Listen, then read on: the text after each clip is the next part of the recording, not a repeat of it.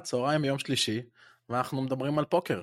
עכשיו לאף אחד אין מושג על מה מדובר ואפילו מי אתה, וזה נהדר, כי בסך הכל מכירים אותי המון מהכדורגל, אבל הנה, יקבלו קצת תוכן אחר. אה, מאיפה אתה אגב, אה, איך לוקח את השיחה הזאת? פורטוגל, הנאווה.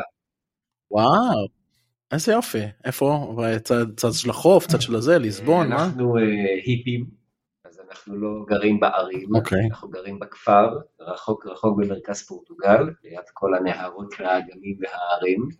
אני יושב פה באיזה... איזה כיף. ויש לי נוף של אה, עצים ודשא וירוק בעיניים. עברנו לפני איזה חצי שנה, ככה קצת יותר שלווה ורוגע. יש לנו שלושה בנים, בני אה, שמונה וחצי, ארבע וחצי ושנה וחצי, אז אה, כן, Nice. רצינו לגדל אותם יותר קרוב לטבע, ברגוע ובנחת, ועשינו את זה. עשינו את זה, זה היה קפיצה, קפיצה גדולה, מנטלית, אבל אה, יצא טוב.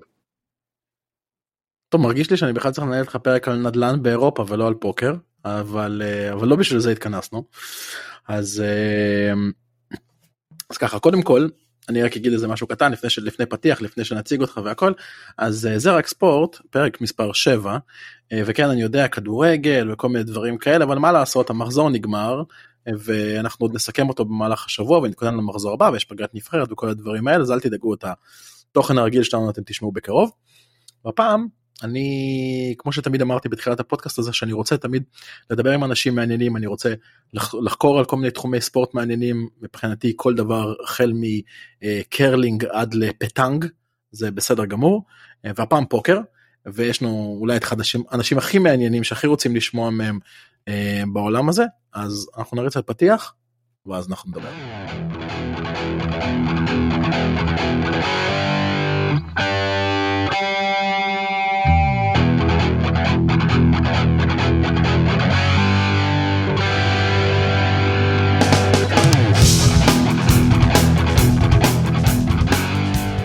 כמו שאמרתי זה רק ספורט פרק מספר 7 אנחנו עם סטס טשקביץ' שהוא ניסה להתקיל אותי עם השם משפחה שלו לפני זה אבל הוא לא באמת uh, מבין שהוא מתעסק עם אלכס מילשטיין אלכסנדר מילשטיין יש לבוא ולהגיד.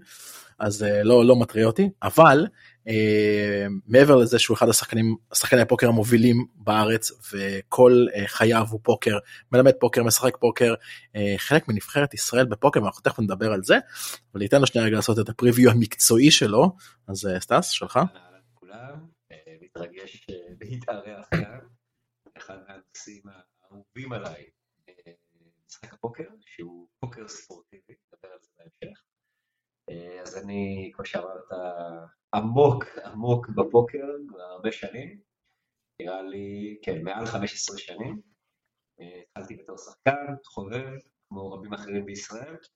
אה, לאט לאט נחשפתי לעומק של המשחק, עד כמה הוא מרתק בתור אה, ספורט מחשבה, מעבר להכל, זה מה שאותי תפס.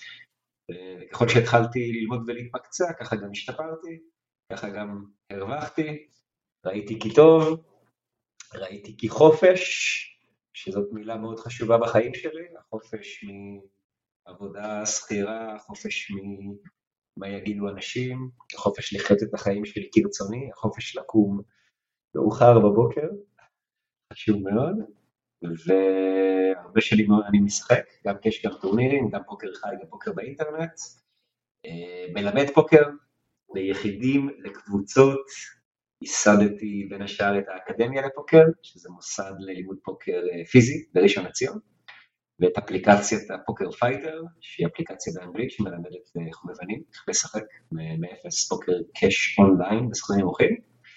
אה, ייסדתי את עמותת התאגדות שחקני הפוקר בישראל, שמקדמת רגולציה של המשחק בישראל. לצערנו המשחק מוכר כלא חוקי, כמשחק מזל, במדינת ישראל הנאורה והמתקדמת, אז uh, עובדים כבר הרבה שנים על uh, לקדם את זה, גם בהיבט התקשורתי, גם בהיבט של הכנסת ובתי המשפט, עד כה עם הצלחה מועטה, לצערי, אבל uh, כנראה יש לוביסטים חזקים מולך. כן, תנאי המגרש לא אידיאליים, אבל uh, אני בא בגישת אם נדפוק את הראש מספיק חזק בקיר ומספיק זמן, מתישהו הקיר יימאס לו, והוא יזוז הצידה. תשמע, אני שמח שאמרת את האנלוגיה הזאת אני אספר לך משהו שאחד מהדברים אני מתעסק בתחום ההייטק ספציפית בתחום השיווק הדיגיטלי והתחלתי בחברה שבעצם עושה בניית אתרים. היה לי לקוח שבתהליך האפיון של האתר שלו פשוט לא הצלחנו להגיע לעמק השווה הייתי כותב עכשיו אתה יודע אפיונים זה, זה ספרים כאלה זה 20 30 עמודים של אפיון של אתר שכל פיפס וכל כפתור וכל דבר כזה איך הוא מתנהג. ולא הצלחתי להגיע איתו לעמק השווה פער גדול בהרבה כסף ומנסים ומנסים ומנסים כל פעם חוזר ופינג פונג ופינג. ובשלב מסוים אחרי זה חודשיים שלוש אמר לי תקשיב זה לא הולך זה לא הולך אנחנו לא משדרים על אותו גל זה לא הולך ואני אמרתי לו שמע אני אתה לא מכיר אותי אני מבחינתי גם לנגוח בקיר כדי שזה יצליח. ואז הוא אמר לי את המשפט שאני זוכר כל החיים שלי, הוא אמר לפעמים צריך להפסיק לנגוח בקירות. לפעמים אפשר פשוט, אתה יודע, לעקוף את הקיר או לעבור דרך הדלת או משהו כזה, ואני תמיד זוכר את הדבר הזה, כי גם אני יש לי את המנטליות הזאת של יאללה אני אכנס ברבק בכל מה שזז ועד שזה, עד שאני מקבל את שלי. אבל אה, אבל כן אבל לפעמים צריך זה אבל העלית אמרת מלא מלא דברים אני רוצה לקחת את זה דווקא אחורה הדבר הראשון שאמרת אה, דיברת על משחק ספורטיבי ודיברנו אני רוצה שנייה רגע לנפץ איזושהי קונספציה מסוימת שאולי הרבה אנשים שאו לא מכירים את הספורט לעומקו או אפילו משחקים ברמת, ה... ברמת המשחקים החברתיים, ה... להיפגש פעם בשבוע עם כמה חברים לשחק פוקר. בוא ננסה לנפץ איזשהו מיתוס. פוקר, משחק של מזל, זה מיתוס שאני בטוח ששמעת אותו עשרות אלפי הפעמים. בוא ננסה שנייה רגע להסתכל עליו ולראות האם זה באמת משחק של מזל, האם זה משחק של פוזיציה, האם זה משחק של אסטרטגיה, מה, מה, מה, מה הגישה שלך לגבי הנושא הזה? שאלה טובה. אמ, אז אה, ככה בזום אאוט, אני רגע שם בצד פוקר ומסתכל איתו על משחקים. אז יש לנו איזשהו ספקטרום בין משחקי יכולת מלאה עם 0% מזל, עיין ערך שחמט, שבעצם אין שום אלמנט אקראי, וכל המידע גלוי לשני הצדדים, אה, ועד משחקים כמו אה, מלחמה, או רולטה, שזה לכאורה 100% מזל, שאין לי שום שליטה במלחמה מי ינצח, אני משחק עם הבן שלי, ואם הוא מנצח, אשרנו, אם אני מנצח הוא כועס, ואני לא יכול להפסיד בכוונה. יש לי 0% השפעה על המשחק. אז פוקר הוא, יש בו אלמנט של מזל, יש בו כמה אלמנטים של מזל, שזה הקלפים ההתחלתיים שמחלקים לך, אה, הקלפים שיפתחו, הפלופ, הטרן והריבר, הקלפים המשותפים לכולם, וזהות היריבים שמולך.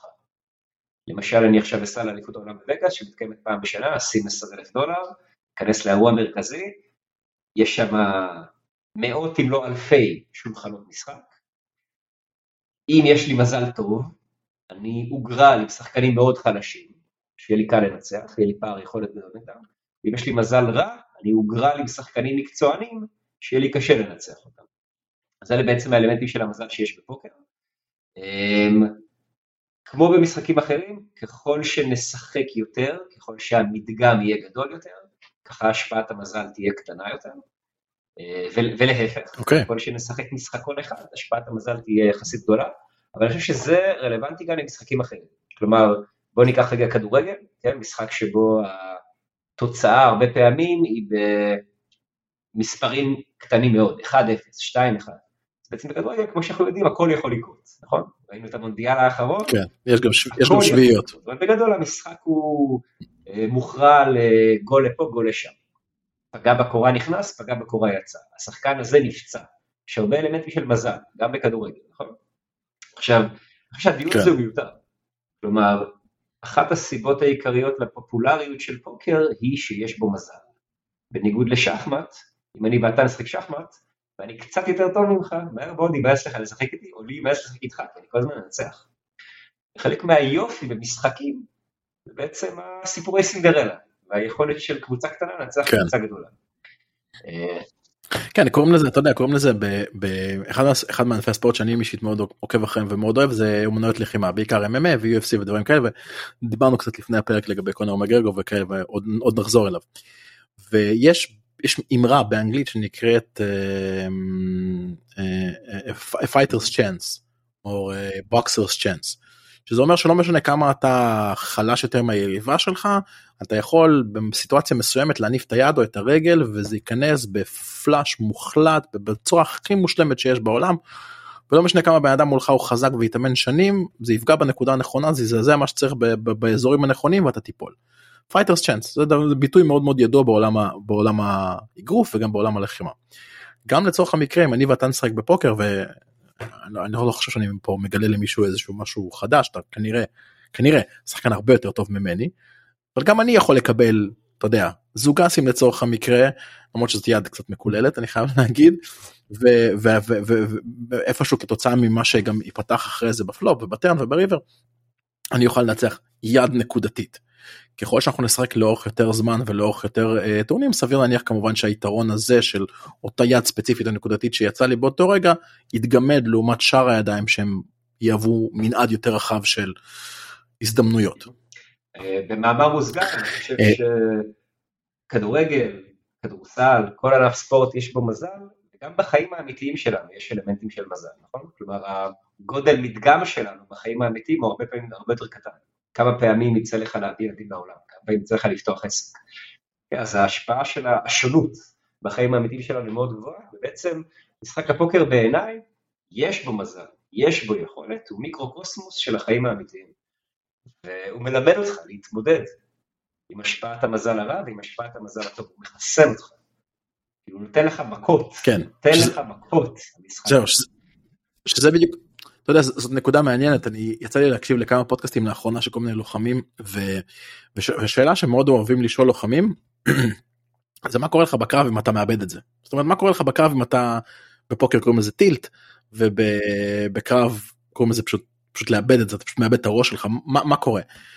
ולאורך כל ההיסטוריה ככל שאתה לוחם יותר ותיק ויותר מבוגר אתה יודע לקחת את הצעד אחורה אתה שתי נשימות ואתה מתחיל להיכנס חזרה לתוך הדבר הזה כי אין לאבד את הראש בתוך קרב. וככל שאתה לוחם פחות פחות מנוסה אז אתה כן נוטה לאמוציות ואתה כן נוטה לדברים כאלה שמובילים אותך בתוך דרך שהיא לרוב לא נכונה.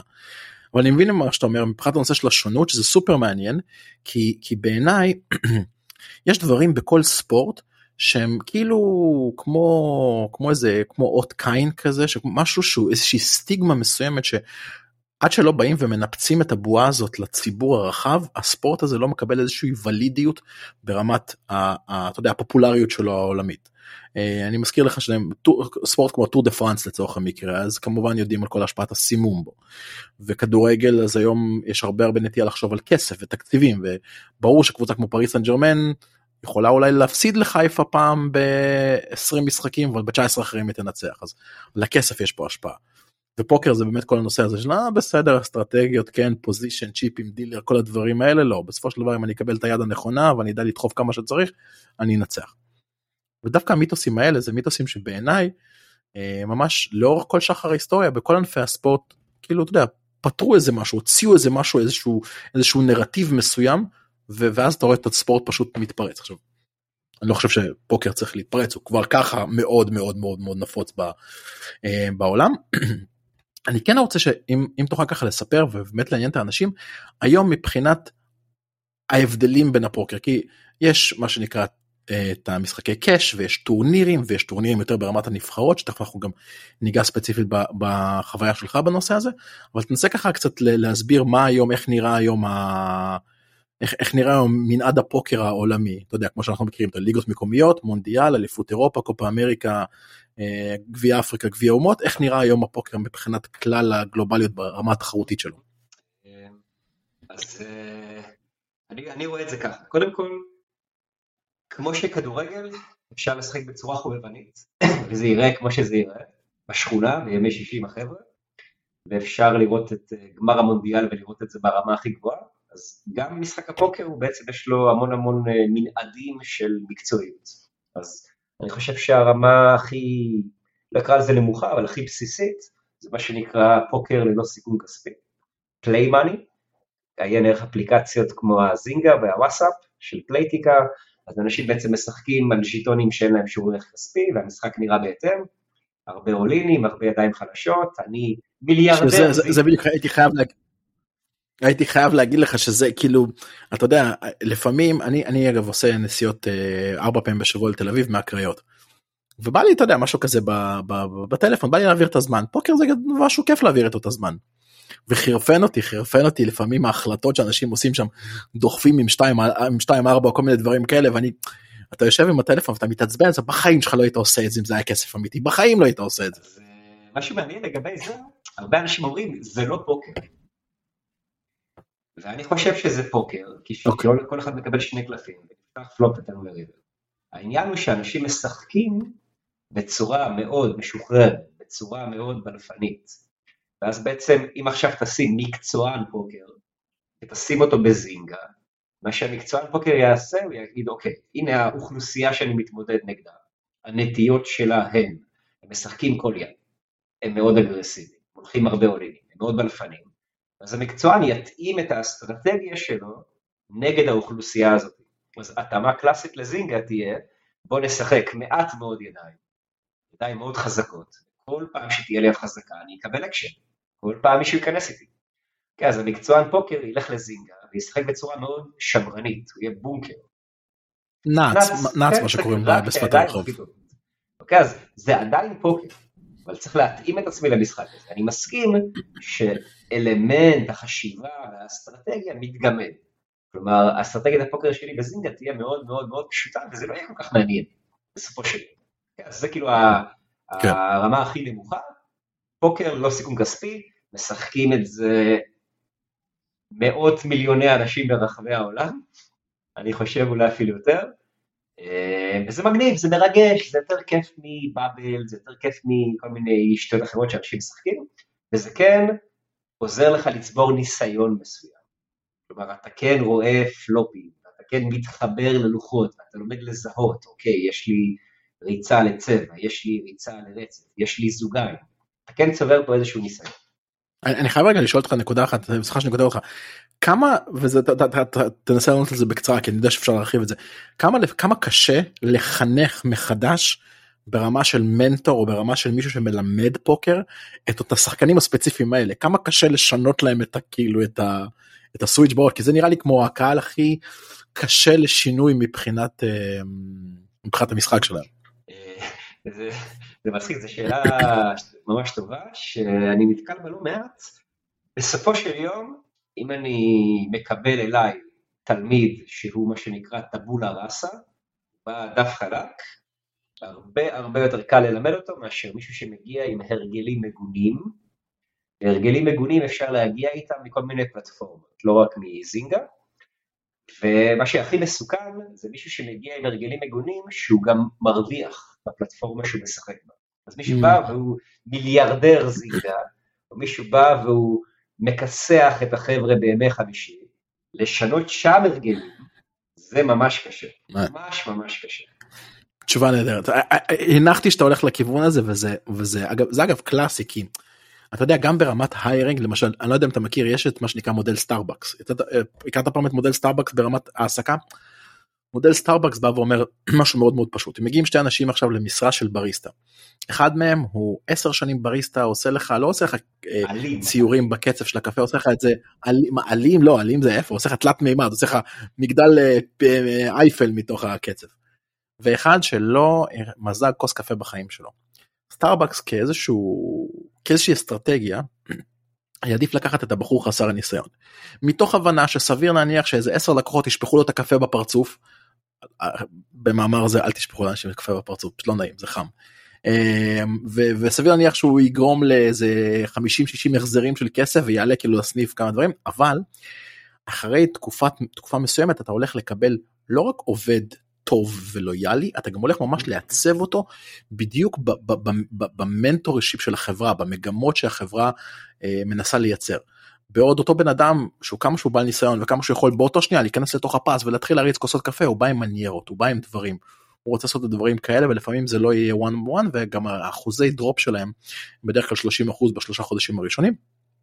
וזה בדיוק זה בדיוק יושב על אותה נקודה אז אני לגמרי שמח שאמרת את זה אוקיי אז דיברנו על באמת על הרמה הנמוכה הזו של הכסף ללא סיכון כלכלי בוא, בוא נעבור רגע אחד הרמה למעלה. הבאה היא אה, משחקים חברים, בבתים, בתים בתים של אנשים, משחקים ללא עמלה, שזה אלמנט מאוד מאוד חשוב. הרבה מאוד שחקני פוקר לא מבינים עד כמה העמלה משפיעה על אה, תוצאה, השורה התחתונה. אז משחקים ללא עמלה, בעצם אין כסף שיוצא החוצה מהסיסטם, זה משחק סכום אפס בין השחקנים. ובישראל נגיד מאוד נפוץ ימי חמישי, ימי חמישי עם החבר'ה, במקום מה שהיה פעם מכבי בטלוויזיה או בר שכונתי, היום הפוקר הוא תירוץ. מכבי ירדו אז כאילו אז פוקר עלה. זה משחק סכום אפס במכבי לפוקר. אז חבר'ה נפגשים בכיף שלהם לאורך הרבה שנים, פעם בשבוע, פס מהאישה, הזדמנות לשבת עם כל החבר'ה ולהריץ דחקות באווירה משוחררת. משחקים חבריים יכולים להיות משוחקים על עשרה שקלים או עשרים שקלים, או מאה שקלים או מאתיים שקלים או חמש מאות שקלים או אלף שקלים. בסופו של דבר זה מה שמתאים לכיס של החברים. אז נגיד חבר'ה שהם עורכי דין ומנהלי בנקים, בשביל לקבל את הריגוש שהם מחפשים, הם צריכים להשקיע קצת יותר כסף מהבן אדם הממוצע ברחוב. וחבר'ה שהם חיילים, לצורך העניין, כן נמצא אותם משחקים על 20, 30, 40 שקל כניסה. אני חושב שזה, בעיניי, דעתי האישית, זה הפוקר הטהור ביותר. זאת, זאת הלגיטימציה של פוקר, בשביל זה הוא נועד. זה בילוי חברתי כן. תמים ונחמד, שקשה מאוד, כיף, מרגש. אני יכול להגיד לך שאני מכיר המון אנשים מאוד מנוסים בחיים האמיתיים, שעברו המון דברים בעסקאות גדולות ומשברים גדולים, קשה לרגש אותם. אבל כשהם מבלפים בריבר על 50 שקל, הדופק שלהם על 200, וכשהבלוף עובד, יש שם איזו שמחה שלא ניתן, לא ניתן להרגיש אותה כבר. כשאתה בן 30, 40, 50, אתה כבר משופשף בחיים, אתה לא מגיע לשיאים האלה, לשיאים הרגשיים האלה. זה אתה יודע, לא, לא נעים להגיד. כן, לא נעים להגיד אבל זה, הסימ... זה הריגוש הזה של אותו ילד שהיינו פעם ילדים קטנים שגונבים מסטיק מהחנות ורצים החוצה ואתה כולך אבל תראה איך אני קושר לך פה כמה דברים ביחד דיברת על משחקים ברמות שונות עורכי דין לעומת חבר'ה וחיילים וכאלה. מזכיר לי משחק של שופטים וזה אפרופו מתחבר קו ישיר למה שדיברנו לפני זה, קודם כל זה מתחבר למצב בארץ, אבל מעבר לזה מתחבר למצב שדיברנו על ראונדרס, על הסרט, אותו סרט מיתולוגי, ויש את הקטע המפורסם שם שהוא עוזר לאחד השופטים עם היד שלו שם בזה, והם, וזה היה מצחיק מאוד שהוא גם אומר שם, אוקיי, אני רגע אעשה הקדמה, מי שלא מכיר את הסרט ראונדרס, חבר'ה לכו לראות. אני לא יכול לדבר על הסרט הזה מספיק, כי כל מי ששואל אותי על סרט טוב לראות, אני תמיד הולך לראונדרס. רק מבחינת ה cast, מאט דיימון, ג'ון מלקוביץ', אדוארד נורטון, ג'ון טורטורו, סרט מדהים וכמו שסטאס ככה אמר לי לפני התוכנית זה אולי אחד הסרטים היחידים שבאמת מראים ידיים ידיים פוקר טובות לא ידים כאלה אתה יודע הזוג אסים זוג קינגים כאלה דברים כאלה אלא באמת ידיים אמיתיות עם, עם תרחישים מאוד מאוד מעניינים לגבי יד ולגבי הפן הפסיכולוגי של כל יד ג'ון מלקוביץ' בתפקיד חייו. באחד הסצנות שם הוא, הוא עוזר לשופט במשחק של שופטים אבל אתה רואה שם אנשים עם ידע ענק בתחום שלהם ידע מאוד מאוד קטן בפוקר.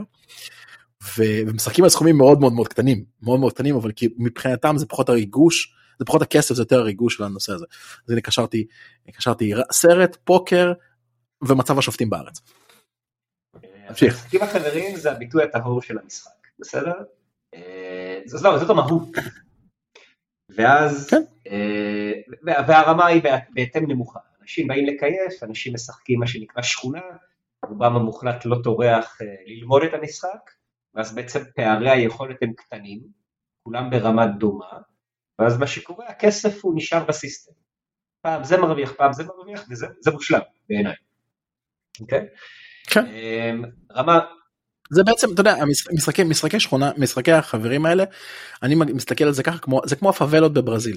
כי בפאבלות בברזיל משחקים מלא מלא ילדים עם כדור קרעים כזה ואתה יודע ומשחקים במגרש לא מגרש אספלט וכל מיני דברים כאלה אבל בסופו של דבר חלק מאוד מאוד קטן יש לציין זה לא כזה סיפור הוליוודי מאוד מאוד קטן מהם הופך להיות רונלדיניו, הופך להיות ריבלדו, הופך להיות אותם שחקנים בנבחרת ברזיל שכולם מסתכלים ונאמר. אבל כולם גדלים עם הפאבלות האלה, כולם גדלים עם המשחק השכונתי הזה, ואז הם, חלק מהם נותנים את הקיק למעלה. אז uh, בכל חבר'ה, יש את האחד. יש את האחד שהוא קצת יותר מבין עניין, שהוא קצת יותר, יש לו, יש לו אולי משהו ב-DNA, הוא קורא אנשים יותר טוב. יש לו איזו אינטואיציה שעוזרת לו להבין, זה חלש, זה חזק. אולי הוא קרא איזה ספר פוקר, אולי הוא ראה כמה סרטונים באינטרנט. נתן איזה קפיצה קטנה מעליהם, והוא גם uh, המרוויחן העקבי. וזה גם אנשים שנפתח להם קצת תיאבון לפוקר, כי הם רואים שאפשר לשחק ולהרוויח. Uh, והרמה הבאה היא, שוב, בישראל, אני כרגע מסתכל, כשהפוקר הוא לא חוקי, אז הרמה הבאה היא טיולי פוקר בחו"ל. אני עכשיו נוסע לנסיעת עבודה בברלין, אני נוסע לטיול עם האישה בהולנד, ואני הולך איזה לילה לקזינו, לעשות את מזלי, מה שנקרא. הרמה של השחקנים שם תהיה יותר גבוהה, באופן כללי, אבל עדיין די נמוכה. אמ, אז זה בעצם המשחקים הרשמיים. כן, מקומות שהפוקר בהם הוא חוקי, אז יש לך קזינו, יש לך חדרי פוקר קהילתיים, הזדמנות לשחק עם אנשים ברמה קצת יותר גבוהה, סכומי כסף קצת יותר גבוהים, אה, וזה כבר מתחיל לגרד את הספורט. כלומר, יש לך דילר, יש לך עמלה שנלקחת לבית, הווניו הוא יותר רציני. אה, מעל זה יש לך את הסבבים הרשמיים, אליפויות אירופה למיניהן, אה, סבבים של WPT, World Poker Tour, יש לך כמעט כל חודש ביעד אקזוטי אחר, EPT, European Poker Tour, כל חודש ביעד אקזוטי אחר, זה כבר טורנירים אה, יותר רציניים, לפני כניסה של 500 יורו, 1,000 יורו, 2,000 יורו, 5,000 יורו, 10,000 יורו, שם כבר אתה יכול להתמודד מול המקצוענים הכי טובים בעולם, ומול החובבנים העשירים, שיש להם כסף. במאמר מוסגר, כן, אתה פתאום רואה, פתאום רואה במשחקים האלה את אה, רונלדו, פתאום אתה רואה שם איזה... אחד ה... אחד ה... כן, בדיוק. יש לך שם כזה קלאש, כן? בין מקצועני פוקר, סלבס, ספורטאים בתחומים אחרים, אנשי עסקים מאוד עשירים. אה, במאמר מוסגר, שחקני פוקר הם אה, אוכלוסייה צינית, אוכלוסייה עוקצנית, והרבה פעמים צוחקים על הכבשים, על הדגים, כן? הנה השחקן פוקר הגרוע הזה, שניקח לו את הכסף בשולחן. איזה, איזה חלש הוא, איזה כבש הוא, איזה דג הוא. ומה שמצחיק לחשוב עליו, מי שיש לו כסף להפסיד לך בפוקר, הוא כנראה שחקן מאוד מוצלח בחיים האמיתיים. אוקיי? אז זה שאתה צוחק כן. עליו, הוא העורך דין צמרת, הוא המנהל בנק, הוא היזם, הוא ההייטקיסט. ובעצם, מי שאמורים לצחוק עליו זה אתה מקצוען הפוקר, אתה יושב בשולחן ומקושש את הכסף שלך נגד אנשים שהצליחו ברמות היסטריות בחיים האמיתיים. אז בעצם מי הכבש כאן? כן, זה שבא לקייף כן. ולפזר כסף בשולחן הפוקר, או זה שיושב שם ואורב לו ותוקף אותו. הזכרת לי את הנושא של הכבש, יש משפט מפורסם שאם תוך כמה ידיים, אז שתיים שלוש ידיים, אתה לא מצליח לזהות את הכבש בשולחן, כנראה שזה אתה. וזה תקף גם לחיים האמיתיים, כן? כאילו אם אתה עכשיו... אה, כן, לגמרי, לגמרי, פשוט, פשוט אתה יודע, בחיים האמיתיים זה לא כזה סטרילי, כי אתה יודע, שולחן סגור, חדר, אתה ממש יכול כאילו להסתכל על כל גבולות הגזרה שלך, ממש לזהות את זה ממש ברמת העיניים של הבני אדם, או על עצמך, ובעולם יש המון השפעות חיצוניות שיכולות לגרום לזה כאילו קצת להיות יותר דיילודד כזה. אז אה, נראה לי עלינו בכל הסולם של הפוקר החי. אני רוצה לציין במאמר מוסגר את אליפות העולם בדנס. שמתרחשת אה, פעם בשנה. אז... והיא אוקיי. עוף מוזר. היא עוף מוזר, למה? כי א' היא מתרחשת בארצות הברית, אה, שבאופן כללי וגס, כשאני רוצה לדבר על מדינות ועד כמה הן טובות או גרועות בפוקר, בהכללה גסה, אז הכלל אצבע הולך ככה, ככל שהאוכלוסייה עשירה יותר, ככה היא חלשה יותר בפוקר. למה? כי לאנשים יש כסף להפסיד ואין להם תמריץ ללמוד, כי לא כואב להם להפסיד. וככל שמדינה היא ענייה יותר, ככה היא טובה יותר בפוקר. כי לאנשים יש אינסנטיב מאוד חזק להשתפר במשחק. אז נגיד ארה"ב היא אחת המדינות הגרועות בעולם, אה, מבחינת האוכלוסייה, ומדינה כמו ברזיל היא אחת המדינות הכי טובות בעולם. כלומר, תחשוב, אתה עכשיו ילד בן 20 בברזיל, שהפוקר עבר ברגולציה ועכשיו הוא משחק חוקי. ואבא שלך הוא אה, שופט מצליח שמרוויח אלף יורו בחודש או אלפיים יורו בחודש, ואתה יכול תוך שנה של לימודים ואימונים להגיע למצב שאתה מרוויח יותר ממנו, ממשחק פוקר. אוקיי, אז הברז... הברזילאים עשו קפיצה מאוד גדולה בשלוש שנים האחרונות.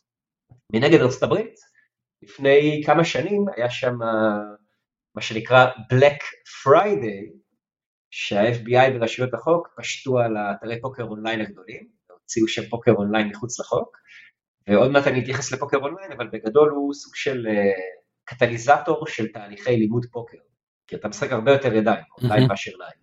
אז ברגע שסגרו שם את האונליין, כן. כל אוכלוסיית המקצוענים האמריקאים, החבר'ה הממש חזקים עברו למדינות אחרות, והחבר'ה הפחות טובים פשוט אה, עברו לפוקר חי, וקצב הלימוד שלהם נעצר, והמשחק מאוד התקדם. אז בעצם משחקי פוקר שמנוהלים בארצות הברית נחשבים לרכים ביותר בעולם. כלומר, השחקנים הם חלשים מאוד, והדמי כניסה גבוהים מאוד, אז נוצרת אנומליה של הטורנירים הכי כלכליים שיש. אליפות העולם בפוקר, עשרת אלפים דולר כניסה, אירוע מרכזי. לכיסא, לכיסא. כל אחד יכול להיכנס. הסבתא האמריקאית, איש העסקים האסייתי, ואז אתה מקבל טורניר שמצד אחד משחקים אותו השחקנים הכי טובים בעולם, שהם מיעוט, משהו כמו 5% מה field, ועוד 95% אנשים שלפעמים כל קשר בינם לבין פוקר מקרי בהחלט, אנשים שמשחקים שיכורים, אנשים שעושים all in blind, זה טורניר של אה, כמעט עשרה ימים, כן? אז בימים הראשונים זה כנראה טורניר הפוקר הכי קל בעולם. וככל שאתה מתקדם בימים, אז כן, השחקנים החלשים נופלים, החזקים נשארים, מיום 4, 5 ו-6 אתה כבר משחק עם שחקנים מאוד טובים והרמה בהתאם, אבל אם תשאל אותי מה הטורניר הכי כלכלי שאתה יכול לשחק, זה המיין איבנט של אליפות העולם בפוקר, עשרת אלפים דולר כניסה, גם טורניר עם מבנה מאוד עמוק במונחי פוקר, כלומר השפעת המזל מתגמדת, כשיש לך ערימת צ'יפים מאוד גדולה, והבליינדים, ההימורים הכפויים, עולים כל 120 דקות. פעם בשעתיים עולים הבליינדים. לשם השוואה בישראל, נלך לאיזה טורניר אה, חי בישראל, בליינדים עולים כל רבע שעה, כל 20 דקות. זה אליפות העולם בפוקר. כן. הגביע הקדוש. תשמע, זה מעניין כי יש איזושהי גלוריפיקציה של דברים שבדרך כלל מקבלים בעיקר הייפ תקשורתי. עכשיו האליפות העולם הזאת בווגאס שאתה מדבר עליה היא מצולמת. אני חושב ש-ESPN זה תמיד הגוף שלוקח אה, בעלות על השידורים שם. היא תמיד נראית כמו הפסגה היא תמיד נראית כמו ה peak. עכשיו אתה יודע כמו בכל אה, גוף תקשורתי הם יודעים לא לצלם את אותה סבתא שיכורה או אותו זה שעושה blind אה, בלי להסתכל על הקלפים שלו. הם כמובן התמקדו בשחקנים בפיל אייבי למיניהם ובכל מיני אה, שחקנים מובילים והם גורמים לטורניר הזה בווגאס לראות כמו הדבר הכי גדול הם גורמים לזה לראות כמו NBA כמו האולסטאר של ה-NBA. עכשיו כשאתה עושה לזה קצת, קצת יותר breakdown בדיוק כמו שאתה אה, מדבר עליו אז אתה אתה ממש אתה ממש כאילו מבין כמה זה לא ככה. אמת והזכרת את השידורי טלוויזיה אני חושב שזה מה שבין השאר הביא את הפוקר לתודעת ההמונים. ברגע שהכניסו את השולחנות המצלמים, שרואים את הקלפים של כל השחקנים ואתה בעצם חווה את המשחק אה, ביחד איתם, אתה רואה את הקלפים שלהם ואתה רואה מה הם עושים. אחד הרגעים הכי זכורים אה, בהיסטוריית הפוקר העולמית זה שחקן בשם אה, קריס מאני מייקר, זה השם משפחה האמיתי שלו, מאני מייקר, עושה כסף. מאני מייקר, כן. הוא התפרסם מאוד. הוא כנראה נולד בשביל הספורט הזה. הוא נולד בשביל לשווק את הפוקר. אז הוא התפרסם מאוד בזה שהוא שיחק במה שנקרא טורניר לוויין, satellite, זה טורניר פוקר שהפרסים בו זה כניסה לטורניר גדול יותר, הוא שיחק טורניר לוויין באינטרנט. פוקר אונליין, של אה, כמה עשרות דולרים בודדים, זכה בכניסה לטורניר אונליין גדול יותר, ממנו זכה בכניסה לאליפות העולם בפוקר של 10,000 דולר, 10,000 דולר, הגיע לאליפות העולם בפוקר וסיים במקום הראשון שחקן פוקר חובב. זה סיפור הסינדרלה האולטימטיבי. אה, שניצח שחקן שנחשב למקצוען באותה תקופה בשלב הראש בראש, באחד על אחד, עם בלופים נועזים, בלוף זה בעצם אה, כשיש לי יד מאוד חלשה, ואני משחק אותה כאילו יד מאוד חזקה, ומצליח לגרום ליריב לקפל, והרגע הזה שבו הוא זכה באליפות העולם, כולל התמונה המפורסמת של ההר של כסף שישב שם על השולחן, הדבר הזה הצית איזה משהו משוגע שאנשים אמרו לעצמם, כל אחד יכול להיות אלוף העולם בפוקר, וזה נכון. כל אחד יכול להיות, לכל אחד יש הסתברות קצת שונה, בהתאם לרמת היכולת שלו, אבל כן. כל אחד יכול, וזה הביא למה שנקרא הפוקר boom, online poker boom. אנשים נהרו לשחק פוקר באינטרנט. מת... איזה שנה זה היה? איזה שנה זה היה? אני רגע אשלוף את המוח שלי, המוח הדיגיטלי ממש, שלי. ממש מעניין אותי, אני... כן, ממש מעניין אותי גם מי היה השחקן שאותו ניצח ואמר. אה, סמי פרחה, בוא נראה. סמי פרחה, אוקיי. אליפות העולם ב-2003. אוקיי. Moneymaker effect זה נקרא. כן, זאת אומרת אנחנו 20 שנה, 20 שנה לבום הזה שקרה. ובעצם מה שקרה, העולם נפתח לפוקר אונליין. הזכרתי את זה שפוקר חי, פוקר חברי, זה בעצם הפוקר הטהור, זה מפגש חברתי. כן. והאונליין, אני, אני שחקן בעיקר אונליין, אז אני בא מפוזיציה, ואני לא מתבייש להגיד שהאונליין הוא קצת חוטא למטרת היסוד של הפוקר. כי אונליין מנתק אותך חברתית, נכון? אתה יושב בבית בפיג'מה. ומנגד, הנוחות של לשבת בבית בפיג'מה ולשחק לא שולחן פוקר אחד, אלא שמונה שולחנות פוקר, ולראות לא 15 ידי פוקר בשעה, אלא 500 ידי פוקר בשעה, הזמינות והאיכות והמהירות התחברו להמון אנשים בול בפוני, מה שנקרא, ועכשיו האישה והילדים הולכים לישון ב-10 בלילה, ואתה כאילו נכנס משחק קצת פוקר, מתרגש והולך לישון בעצמך, לא צריך לנסוע לבולגריה או קפריסין, ולא צריך ללכת לאיזה מועדון אפלולי אי שם באיזה אזור תעשייה. והפוקר באינטרנט כן. התפוצץ בקטע מטורף, אתרים כמו PokerStars, Full Tilt, פארטי פוקר, ו-888 פוקר, חלקם אה, בבעלות ישראלית או יהודית כזאת או אחרת. אה, כן, זה מאוד. מפתיע שישראלים מחזיקים בחלק מאוד. והפוקר אונליין, גם הוא, כמו הפוקר החי, יש בו מדרגים. אני יכול לשחק במשחקים של 10 סנט ודולר ושני דולר, והרמה תהיה בהתאם, מאוד חובבנית, ושחקנים משחקים בצורה קצת מצחיקה ושכונה. ואני יכול גם לשחק טורנירים של 500 ו-10 אלפים דולר באינטרנט, ושם אני אתקל בשחקנים הטובים ביותר בעולם. ואז כשאני מסתכל על כל המנעד שדיברנו עליו עד כה, החל מפוקר ללא סיכון כספי, עובר לפוקר חברים בבתים, עובר לטיולי פוקר לחו"ל קזינואים, סבבי פוקר עולמיים, וכל מה שקורה באונליין, אני מקבל בעצם את ה ecosystem השלם של הפוקר, שהוא משוחק על ידי מאות מיליוני אנשים בעולם, אם לא מיליארד, ומעלה, ואני מרגיש שמה שמעניין בפוקר, אני חושב שזהו המשחק הפופולרי ביותר בעולם ברמת השחקנים.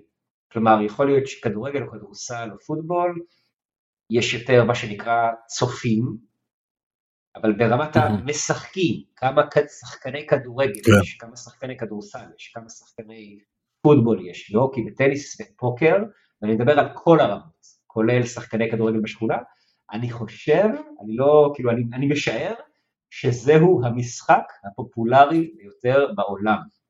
וזה חתיכת אמירה.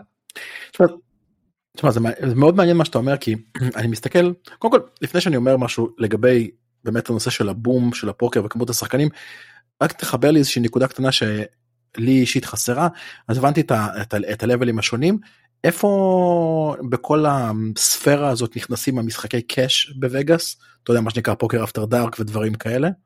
זה טורניר זה בעצם טורנירים חבריים שפשוט מצולמים זה אותו חמישי פוקר חברים פשוט בסקאלה הרבה יותר גבוהה.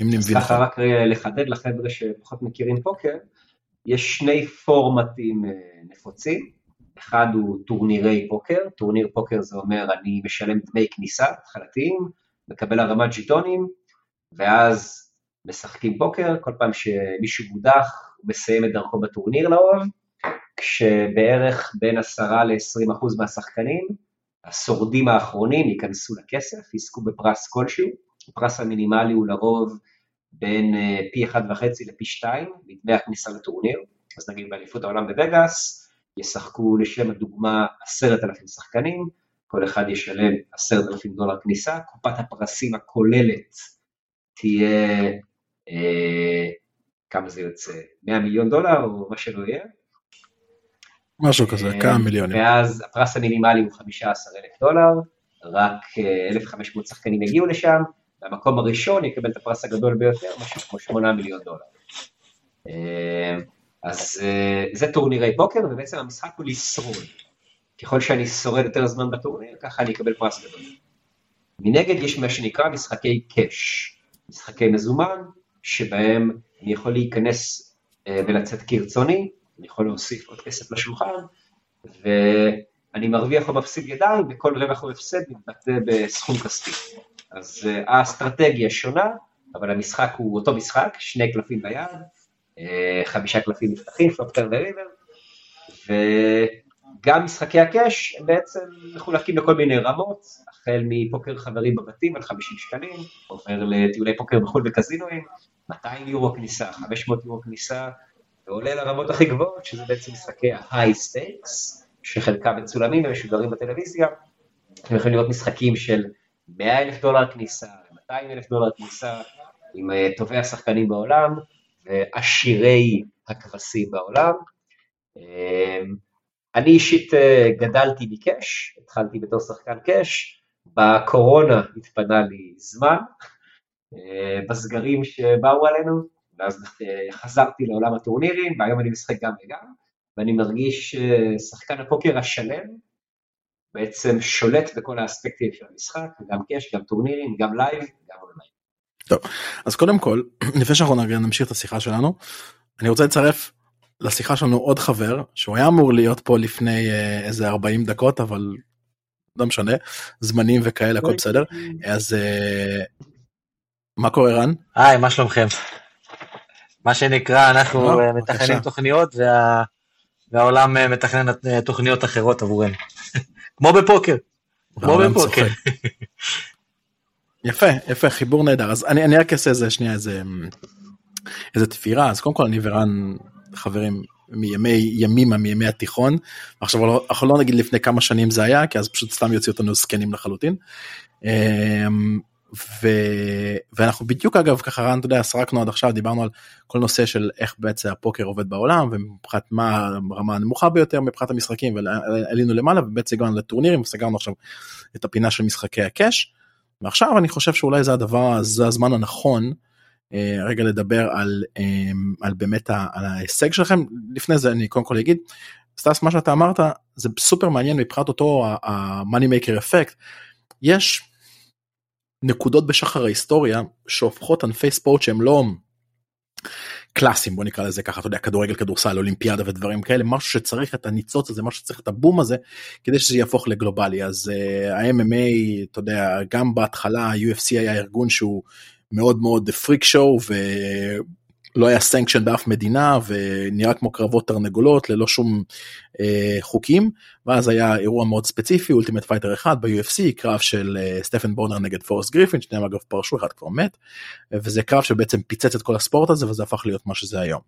אה, שחמט, by the way, אפרופו הזכרנו שחמט בהתחלה, אני חושב ש Queen's Gambit אה, עשה עכשיו עבודה מאוד מאוד טובה לעולם השחמט, ואני רואה יותר ויותר ויותר ויותר שחמט אה, רץ ברשת וגם בתוכניות והכל.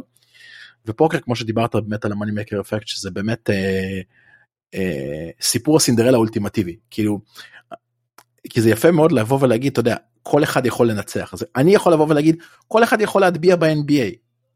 לא אוקיי אני לא יכול מה לעשות המטר 76 שלי לא מגיעים לסל שמה.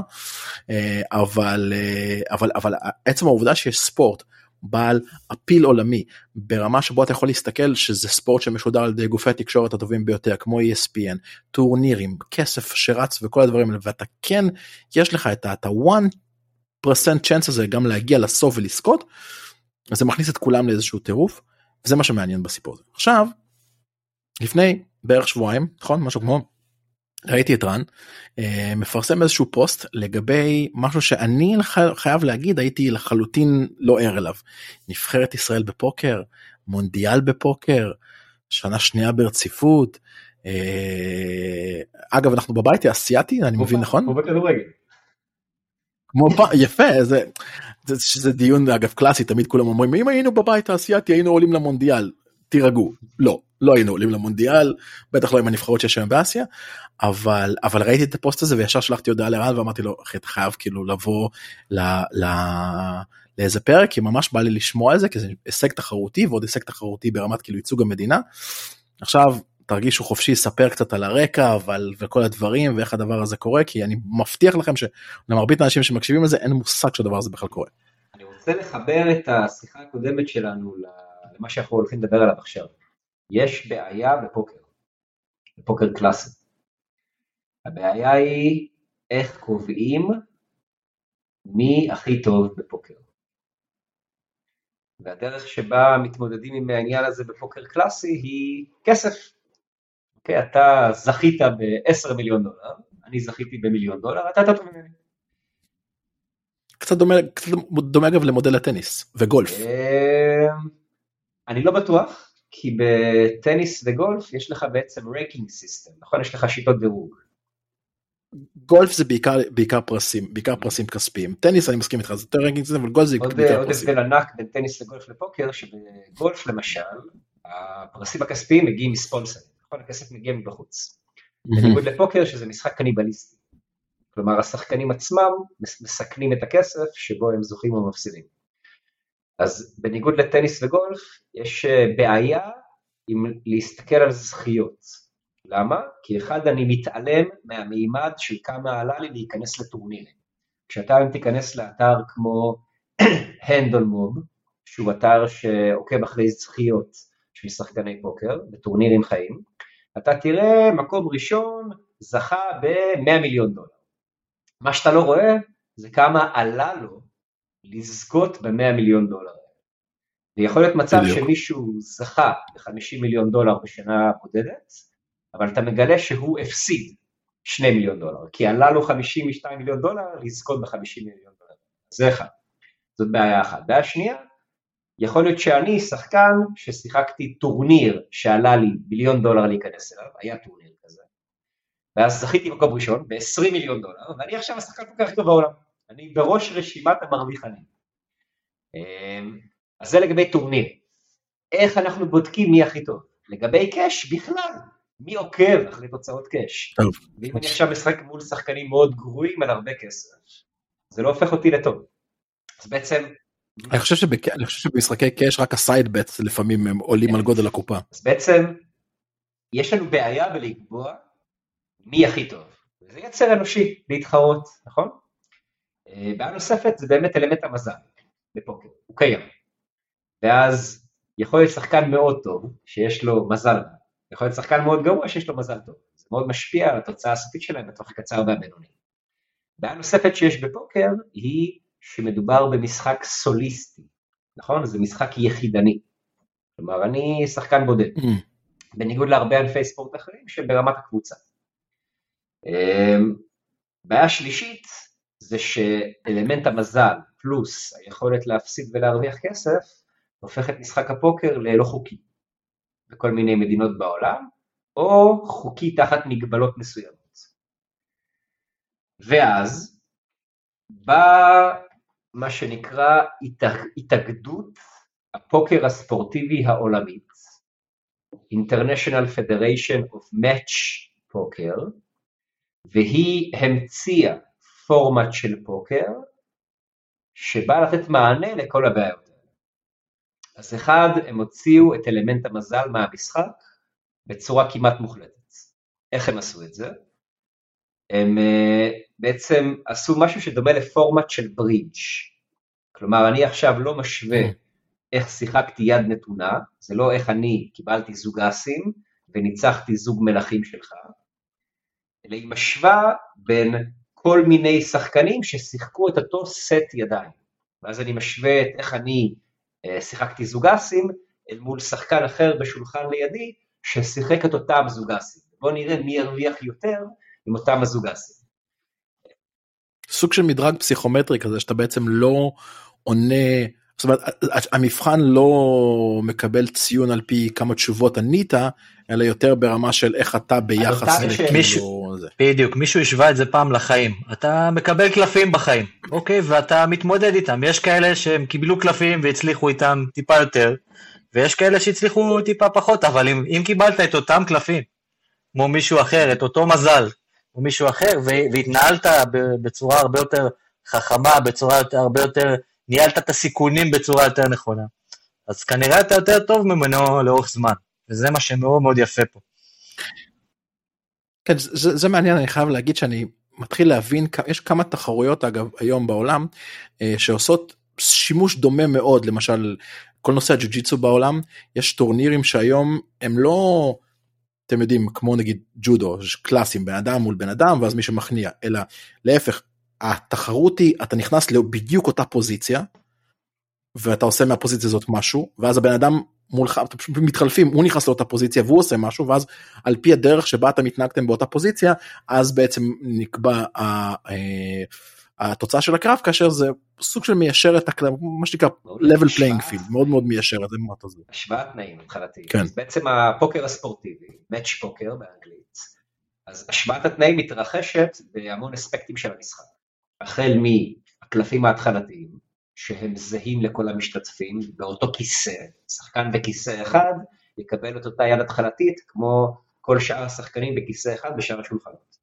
עוד השוואת תנאים היא שבסוף כל יד, יד מאץ' פוקר משוחקת בעומק של 200 בליינדים גדולים. יש לך עשרת אלפים צ'יפים והבליינדים הם 25-50. כלומר אלמנט היכולת הוא מאוד גדול, המרחק לעולין הוא מאוד רחוק. בסוף כל יד הערימה מתאפסת לכל השחקנים, והיד הבאה מתחילה שוב עם עשרת אלפים צ'יפים. אז זה לא משנה אם ניצחת או הפסדת יד גדולה ביד הקודמת, כל יד מחדש מתחילה עם אותם תנאים לכולם. זאת אומרת בעצם אין לך את כל הנושא של אין לך הבולינג, כוח כסף, עם- אה, כן, מישהו עכשיו יש לו מלא כן. ומישהו יש לו מעט. כולם משחקים את אותם הערימות. אמ, בסוף כל סשן, או שני סשנים, זהות היריבים מתחלפת בצורה רנדומלית. כלומר, אם בסשן אחד התמזל מזלך לשחק נגד שחקנים מאוד גרועים, בסשן הבא אתה תשב עם שחקנים אחרים ומישהו אחר ישחק עם אותם שחקנים גרועים. you wouldn't be so lucky. אמ, הניקוד הוא קבוצתי, כלומר בסוף כל אוקיי. יד, אני מסתכל על סך הצ'יפים שנבחרת ישראל הרוויחה או הפסידה. אני בכיסא אחד הרווחתי 100 צ'יפים, רן בכיסא 2 הרוויח 300 צ'יפים, הנבחרת ישראל ביד נתונה הרוויחה 500 צ'יפים, משווים אותה לשאר הנבחרות, הנבחרת שהרוויחה הכי הרבה צ'יפים מקבלת הכי הרבה נקודות, מנרמלים את הצ'יפים לנקודות בשביל למזער את ההשפעה של יד גדולה, שמישהו ניצח או הפסיד. כלומר כן. עשו פה עבודת חשיבה מאוד מאומצת, לקחו את פורמט הטקסס הולדם פוקר הקלאסי, ואמרו איך אני הופך את זה לכמה שפחות מזל, כמה שיותר יכולת, ספורט קבוצתי, ועשו סמפל גדול, משחקים הרבה ידיים, משחקים 300, 400 ידיים.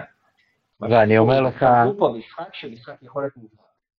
ואני אומר לך, אלכס, אתה מכיר אותי הרבה שנים, אני גם מגיע מאוד מאוד מהתחום המדעי והמדויק.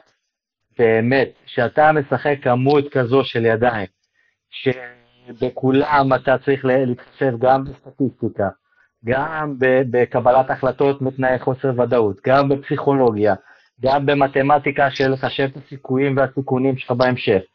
אה, אז, אז בסדר, אז פעם אחת אתה יכול לעשות טעות, וסחבק עשה כמה טעויות בתחרות הזאת, אני אספר עליהן גם בהמשך. אתה, תחטוף את זה, אתה תחטוף את זה, כן כן כן כן שמעת לפני שעלית שמענו אז, אתה יכול לשחק סשן אה, מצוין, ועכשיו להיכנס למין אה, אה, תהליך פסיכולוגי של וואי, אולי, אולי לא, לא עשיתי מספיק טוב. למרות שהפסדת, אתה הפסדת 500 צ'יפים, אז בראש שלך, אוקיי, אני הפסדתי 500 צ'יפים, אבל אתה לא יודע, ואתה רואה את זה בסוף, שהאחרים היו באותם תנאים כמוך, ואתה שיחקת יותר נכון. אז הם הפסידו הרבה יותר ממך. ועכשיו התהליך הפסיכולוגי שעובר אצלך- בראש, מגיעה יד חדשה ואתה אומר, הפסדתי 500 צ'יפים פעם קודמת, אולי אני בבעיה, בואו נעשה דברים, בואו נשנה קצת את האסטרטגיה, ואז האסטרטגיה שלך יכולה להיות פחות טובה, ובעתיד אתה, אתה חוטף אותה. אז, אז אני אומר, ה- ה- ה- ה- הדבר- התחרות הזו משלמת כל כך הרבה יכולות, שגם ספורט, גם חלק מדעי, מנסים לשלב את זה בכל האוניברסיטאות, ורואים שם דברים מדהימים בעולם. בסדר? הדבר הזה, אפשר לעשות סדנאות לקבלת אה, החלטות, אה, אה, לניהול סיכונים, לתהליכים, לפסיכולוגיה. יש בזה כל כך הרבה דברים מדעיים, ולאט לאט נכנס לזה גם, גם כסף, ורואים את זה שזה יוצא בכל מקום. אני, בוא נגיד ככה, אני, אני התחלתי בתור, אני עדיין שחקן חובבן, אני לא סטאט, בסדר? אה, אומנם שיחקתי איזה חודש, חודשיים בארצות הברית, ב-WSOP, וחשבתי שאני יודע הכל, ושאני שחקן, ו, אה, והגעתי לארץ, ופשוט נוצרה הפלטפורמה הזו של המט פוקר והתאגדות הפוקר הישראלית. שילמתי 150 שקל דמי מנוי, להיכנס לאליפות הארץ. לשנה, והתמזל מזלי, לקחתי את אליפות הארץ אונליין. אמנם השלתי את, ה, את אסטרטגיית המשחק שלי, שאני מבין כמה היא לא הייתה טובה. ומשם אני מגיע לנבחרת ישראל. איזה יופי, וחושב שאני שחקן על. אוקיי, מגיע לאימוני נבחרת, עם אסטרטגיה, עם הבנה של המשחק. אתה, אתה משחק, אתה מבין שמשחק בעומק של 200 בליינדים זה משחק שונה מקש חברי שאתה, שאתה בגדול משחק אסטרטגיה שונה, גם שונה מטורנירים אחרים בזה. ואתה מבין את, עומק המשחק.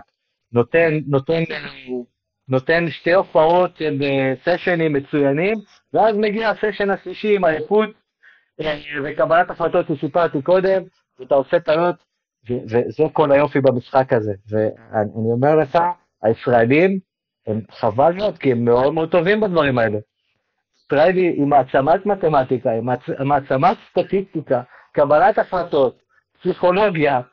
אני אומר, אנחנו טובים בזה, אנחנו טובים בפוקר.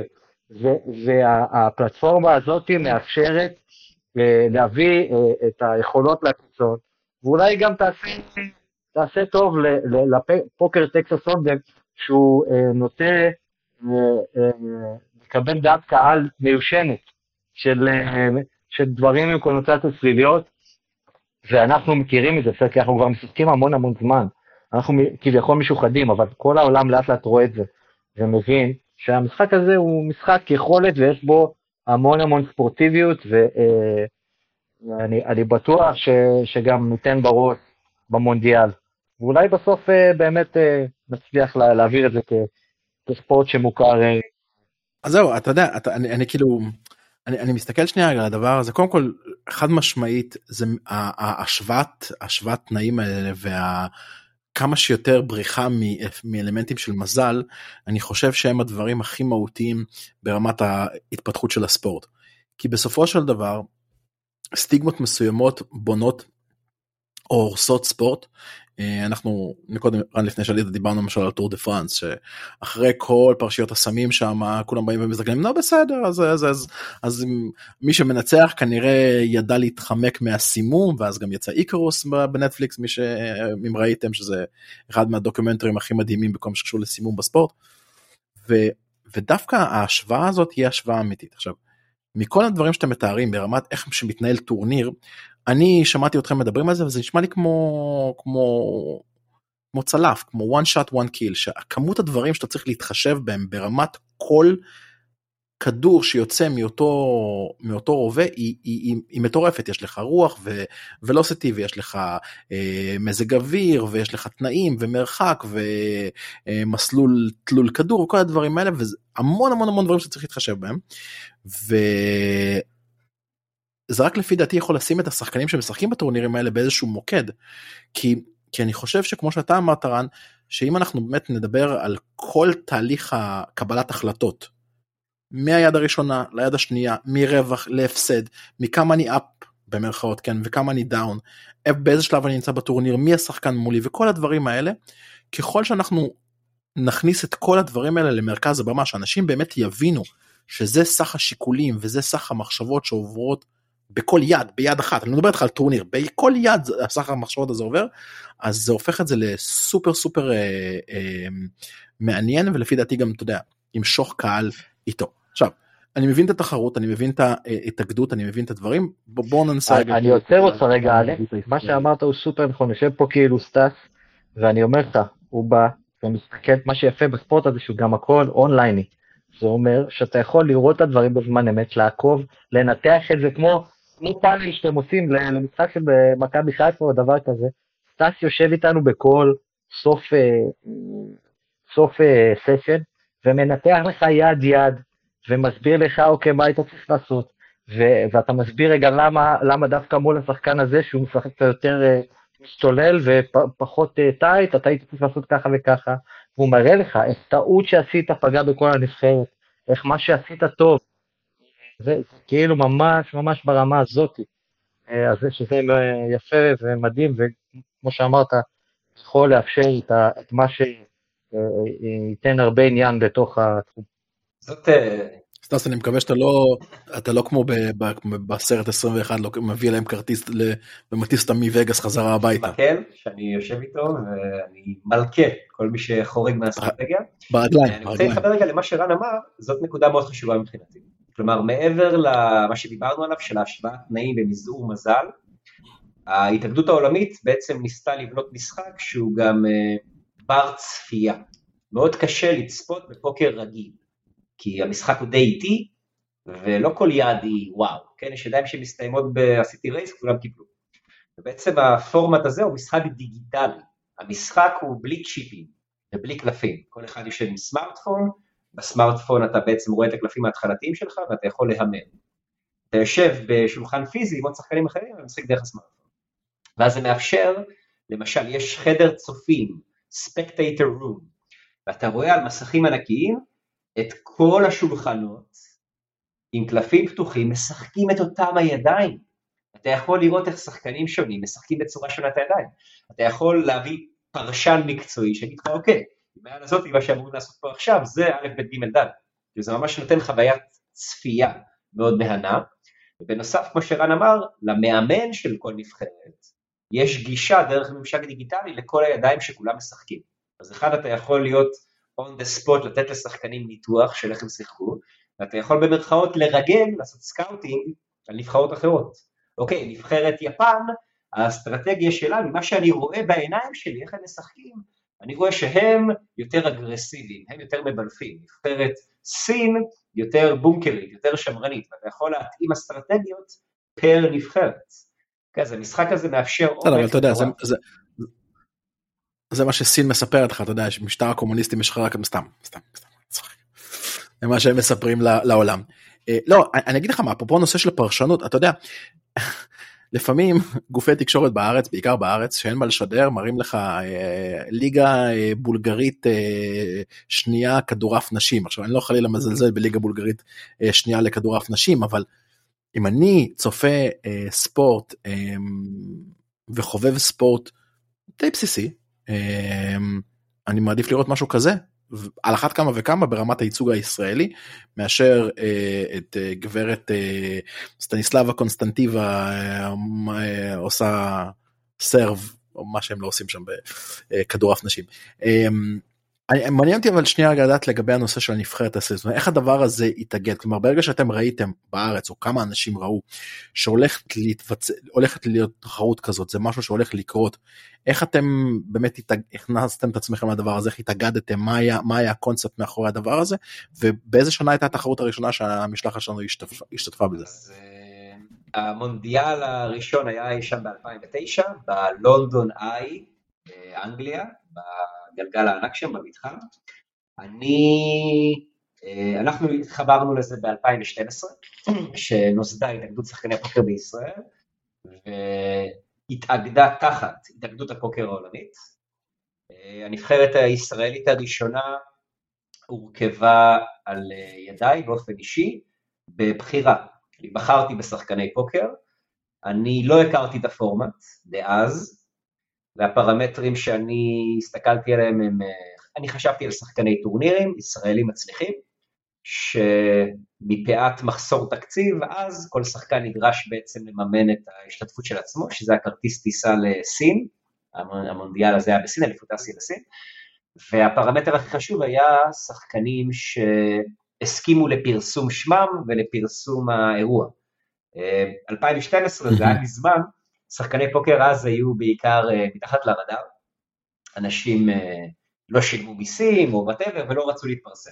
אז בעצם היה די קשה למצוא מקצועני פוקר שגם יסכימו להתפרסם, והנבחרת דאז הורכבה משחקנים מאוד מאוד טובים, שחקנים כמו אסי משה, אה, ינקה קסיאס אשכר, שאולי זה הזמן לשלוח לו כוחות וחיבור גדול, אחיו אני מצטרף לזה. אתמול, אחד מה, מהפצועים בפיגוע שהיה בתל אביב. בפיגוע. נגע... כן. נגע בכל קהילת הפוקר. לא, כן. לא רק בקהילת הפוקר, אני חושב שזה משהו שנגע, יש לי עכשיו צמרמורת, שנגע האמת ש... רוחבית, כן. עם ישראל. כן, כן, לא, לגמרי, אני, אני באמת חשבתי, זה, אני כזה סוטה לחלוטין מהנושא, אבל חשבתי על זה בבוקר, מתי הרוג בפיגוע, ומבחינתי, אתה יודע, כל אחד הוא, הוא כמו שאומרים, השם ייקום דמו, אבל לא, לא זכרתי מתי היה מקרה שבן אדם ספציפי כל כך נכנס, אתה יודע, לתודעה ולציבור הישראלי, וזה משהו שבאמת היה מדהים, וגם קראתי בבוקר שהמשפחה תרמה את האיברים והצילו עוד אנשים, הוא היה בן אדם מיוחד מאוד, מעשה... הוא היה את, איש ברזל ממש מצליח, הוא היה איש ברזל גם בראש, הוא היה דוגמה ומופת. תנחומינו עם המשפחה. נקודה טובה מאוד שהעלית. אה, אוקיי, אז down the line, מתי התחלנו להיות? אז הורכבה משחקנים מקצוענים, שחקני טורנירים מקצוענים, ואז כשהגענו לסין ושיחקנו, התחבר לי שלא טוב, לא טוב מה שעשיתי, שזה בגדול יותר מזכיר משחקי cash לעומת טורנירים. שחקני טורנירים רגילים לשחק במה שנקרא עומק רדוד. כאילו בטורנירים הבליינדים עולים, ואז אתה משחק עם ערימות של 60 בליינדים, 40 בליינדים, 30 בליינדים, האסטרטגיה קצת שונה. והמשחק מאץ' פוקר, הפוקר הספורטיבי הרבה יותר מזכיר משחקי קאש, אה, בעומק 200 בליינדים. אז הנבחרת דאז, אה, אה, כמו שאמרתי, הורכבה באופן אישי בבחירה, הנדפיקט. מאז הנבחרות הישראליות, השחקנים מעפילים אליה דרך ליגת טורנירים שמקיימת ההתאגדות באינטרנט, חלקם מגיעים אליפויות הארץ אונליין, כמו רן, שזכה במקום הראשון, אז בעצם השחקנים זוכים בכיסא בנבחרת, אה, ואז הם מקבלים איזשהו מסלול אימונים מואץ, בעצם סדרה של אימונים איתי, אה, בזמנו כשהייתי בישראל היו גם אימונים אה, פרונטליים, היום כשאני בפורטוגל זה יותר דרך הזום, אנחנו בעצם עוברים איזשהו מסלול מאוד מהיר של לימוד תיאוריה ופרקטיקה, שהמטרה היא בעצם ליישר קו על אסטרטגיה אחת לכל השחקנים, כל אחד מגיע עם הרקע שלו, כמו, ב, כמו בנבחרת ישראל בכדורגל, נכון? אנשים מגיעים מהקבוצות, כל אחד רגיל למשהו אה, רגיל, אבל הנבחרות הטובות בעולם, יש להם אסטרטגיה שהיא הולכת לאורך השנים. נכון? יש להם את ה... כן, אני לא בטוח שאתה רוצה להשוות, לא בטוח שאתה רוצה להשוות את זה לנבחרת הכדורגל שלנו והאסטרטגיה שלהם.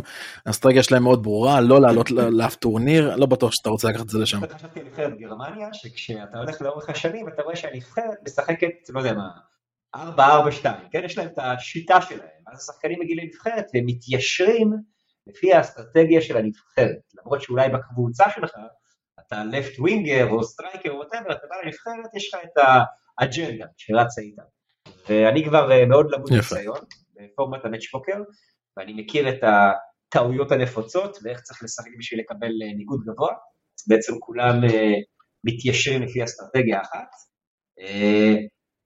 בשנה שעברה פעלנו מאליפות אסיה לגמר מונדיאל הפוקר העולמי, שנערך במקדוניה, וסיימנו במקום השני בעולם. תשאל אותי מי מקום ראשון? כן, אז תתן את הקלישה. פוקר משחקים שלושה ימים, ובסוף גרמניה מנצחת. כמו בהרבה פייסבוק. זה יפה זה יפה שאתה אומר את זה אני שנייה רגע רוצה רגע לעצור אני רוצה רגע לעשות איזה פאוזה קטנה אני רוצה רגע לצאת מאיזה מיקרוקוסמוס למי שלא עד עכשיו אתה יודע מה אנחנו שעה ועשר פחות או יותר באוויר למי שלא הבין נבחרת ישראל בסדר אני אנסה לתקשר את זה הלאה נבחרת ישראל אוקיי? לא נבחרת זרה, לא קבוצה, לא מכבי חיפה, לא שהייתה בליגת אלופות השנה. נבחרת ישראל, שלנו, מייצגים אותנו. הלכו והפילו למונדיאל, בסדר? כאילו, אנחנו לא ב-1970, אנחנו 2022 שנה שעברה, 2023, אין שפיגלר, אין שוודיה והפלה דרך הבית האסייתי, למרות שפה כן בבית האסייתי. היא הפילה למונדיאל, היא השתתפה במונדיאל והיא סיימה במקום השני במונדיאל. כשמדברים איתי על ענפי ספורט תחרותיים שהמדינה מייצגת בואו תראו לי עוד ענף ספורט כזה בארץ שבאמת אפשר לבוא ולשים על ה... זה מה שנקרא big dick energy לשים את זה ככה על השולחן ולבוא ולהגיד אנחנו מקום שני בעולם במונדיאל הפוקר אז רק ככה אני מנסה לזקק את, ה, את, ה, את ההישג הזה כי הוא בעיניי הוא מטורף. באמת כשראיתי את הפוסטים של רן התחלתי טיפה לקרוא לפני הפרק הזה אז אני אמרתי לעצמי איך איך הדבר הזה לא מקבל שום spotlight כאילו אתם מעדיפים לדבר איתי על סליחה שאני אומר כן נעמות של שחק... על שחקן כזה או הדוגמנית הזאת שעזבה את הכדורגלן כדורגלן, כדורגלן א' והלכה לכדורגלן ב' אתם לא מדברים איתי על זה שנבחרת ישראל פאקינג מקום שני במונדיאל זה קצת הזוי בעיניי אבל אינשאללה פודקאסטים כאלה ועוד מה שנקרא בעצם הניו מדיה. אה, יתקנו את המעוות וזה באמת מעוות בעיניי אה, עכשיו מעניין אותי לדעת קצת אה, תנו לי תנו לי קצת חוויות טורניר אני רוצה לשמוע קצת מרן קצת חוויות טורניר אנחנו דיברנו מקודם שהיה לך כמה רגעים לא פשוטים ב- יפה, בטורניר. אז אני אספר קצת אנקדוטות משם. קודם כל, חוויה מטורפת, כן? מי שהיה שם פעם ראשונה, סטטוס היה כמה פעמים. אה, אירוע שהוא הוא גם לא פשוט ספורטיבית, קשה לתאר את ההרגשה. אתה אומר, אוקיי, זה ספורט, זה זה, זה קשה. בכלל, היה יום שמה, ואותו יום, אותו יום שאני אספר עליו חשך, אנחנו מגיעים בגדול בתשע בבוקר, אחרי כמובן אה, סוג של ג'טלג, לא ג'טלג, לשחק, ולוקח זמן שם הארגון, כן? זה אירוע קשה, זו פעם ראשונה שיש שם הרבה נבחרות אה, באסיה, ואתה אתה מוצא את עצמך משחק המון סשנים, אה, כל אחד זה בין 50 ל-100 ידיים. אה, מגיע לס- מ-9 בבוקר עד 2 בלילה, שאתה חייב להישאר מרוכז איתי כל החלטה, זה אחד.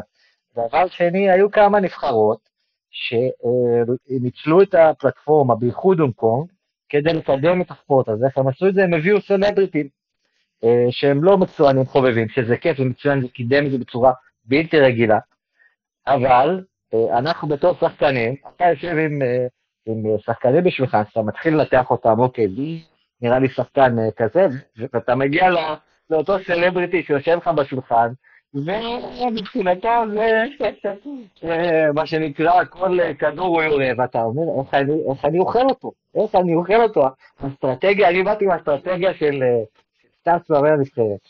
שלא רשום שם, כן רשום שם, אבל לא רשום שם מה קורה שכל שחקן הוא, הוא דוחף לך את האולין אחרי הפלופ. אה, אה, למרות שכן התייחסנו לזה ב- באימונים. אז, אז אני אומר, זו חוויה מטורפת.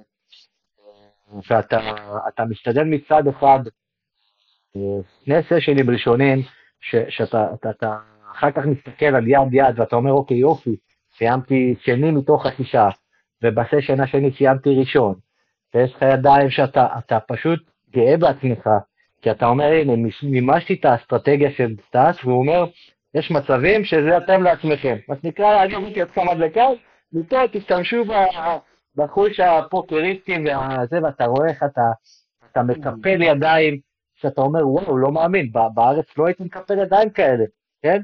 אבל פה באמת, אתה, אתה מצליח להבין, הנה, אני קיפלתי זוג אס, כי אני באמת האמנתי ששחקן, ש, שהוא לא עושה הרבה רייזים אחרי הפלופ, ואחר כך ממשיך אותם בטרן, וכנראה הוא פגע ב, בקנטה או ברצף שלו, וקיפלתי זוג אס, וקיפלתי ידיים חזקות. ואתה אומר לעצמך, וואלה, זה, יש פה, יש פה משהו מדהים. ואז מגיע הסשן השלישי. בסשן השלישי, שגם הוא באחד בלילה, אתה עייף מת. נכנס לך, אה, נכנסים לך בשולחן אה, אוסף של שחקנים שעוד לא התרגלת לשחק איתם. אחד מהם הוא אותו אחד שציינתי, אה, סלבריטי מהונג קונג, אה, שכל מה שהוא רוצה זה לסיים את, ה, את היום הזה ולצרוף יד שתסתיים מהר. ואתה מגיע למצב שאתה משחק 50 ידיים לא רע, כן? מגיע ליד 51, ופה אתה מתחיל אה, פעם ראשונה להיכנס, פעם, עושה טעות אחת, עם יד מסוימת, דמה 2 סוטד, אוקיי? ב- ב- באיזה עמדה מסוימת שאתה לא אמור להיכנס, ואתה נכנס, אתה עושה טעות מספר אחת.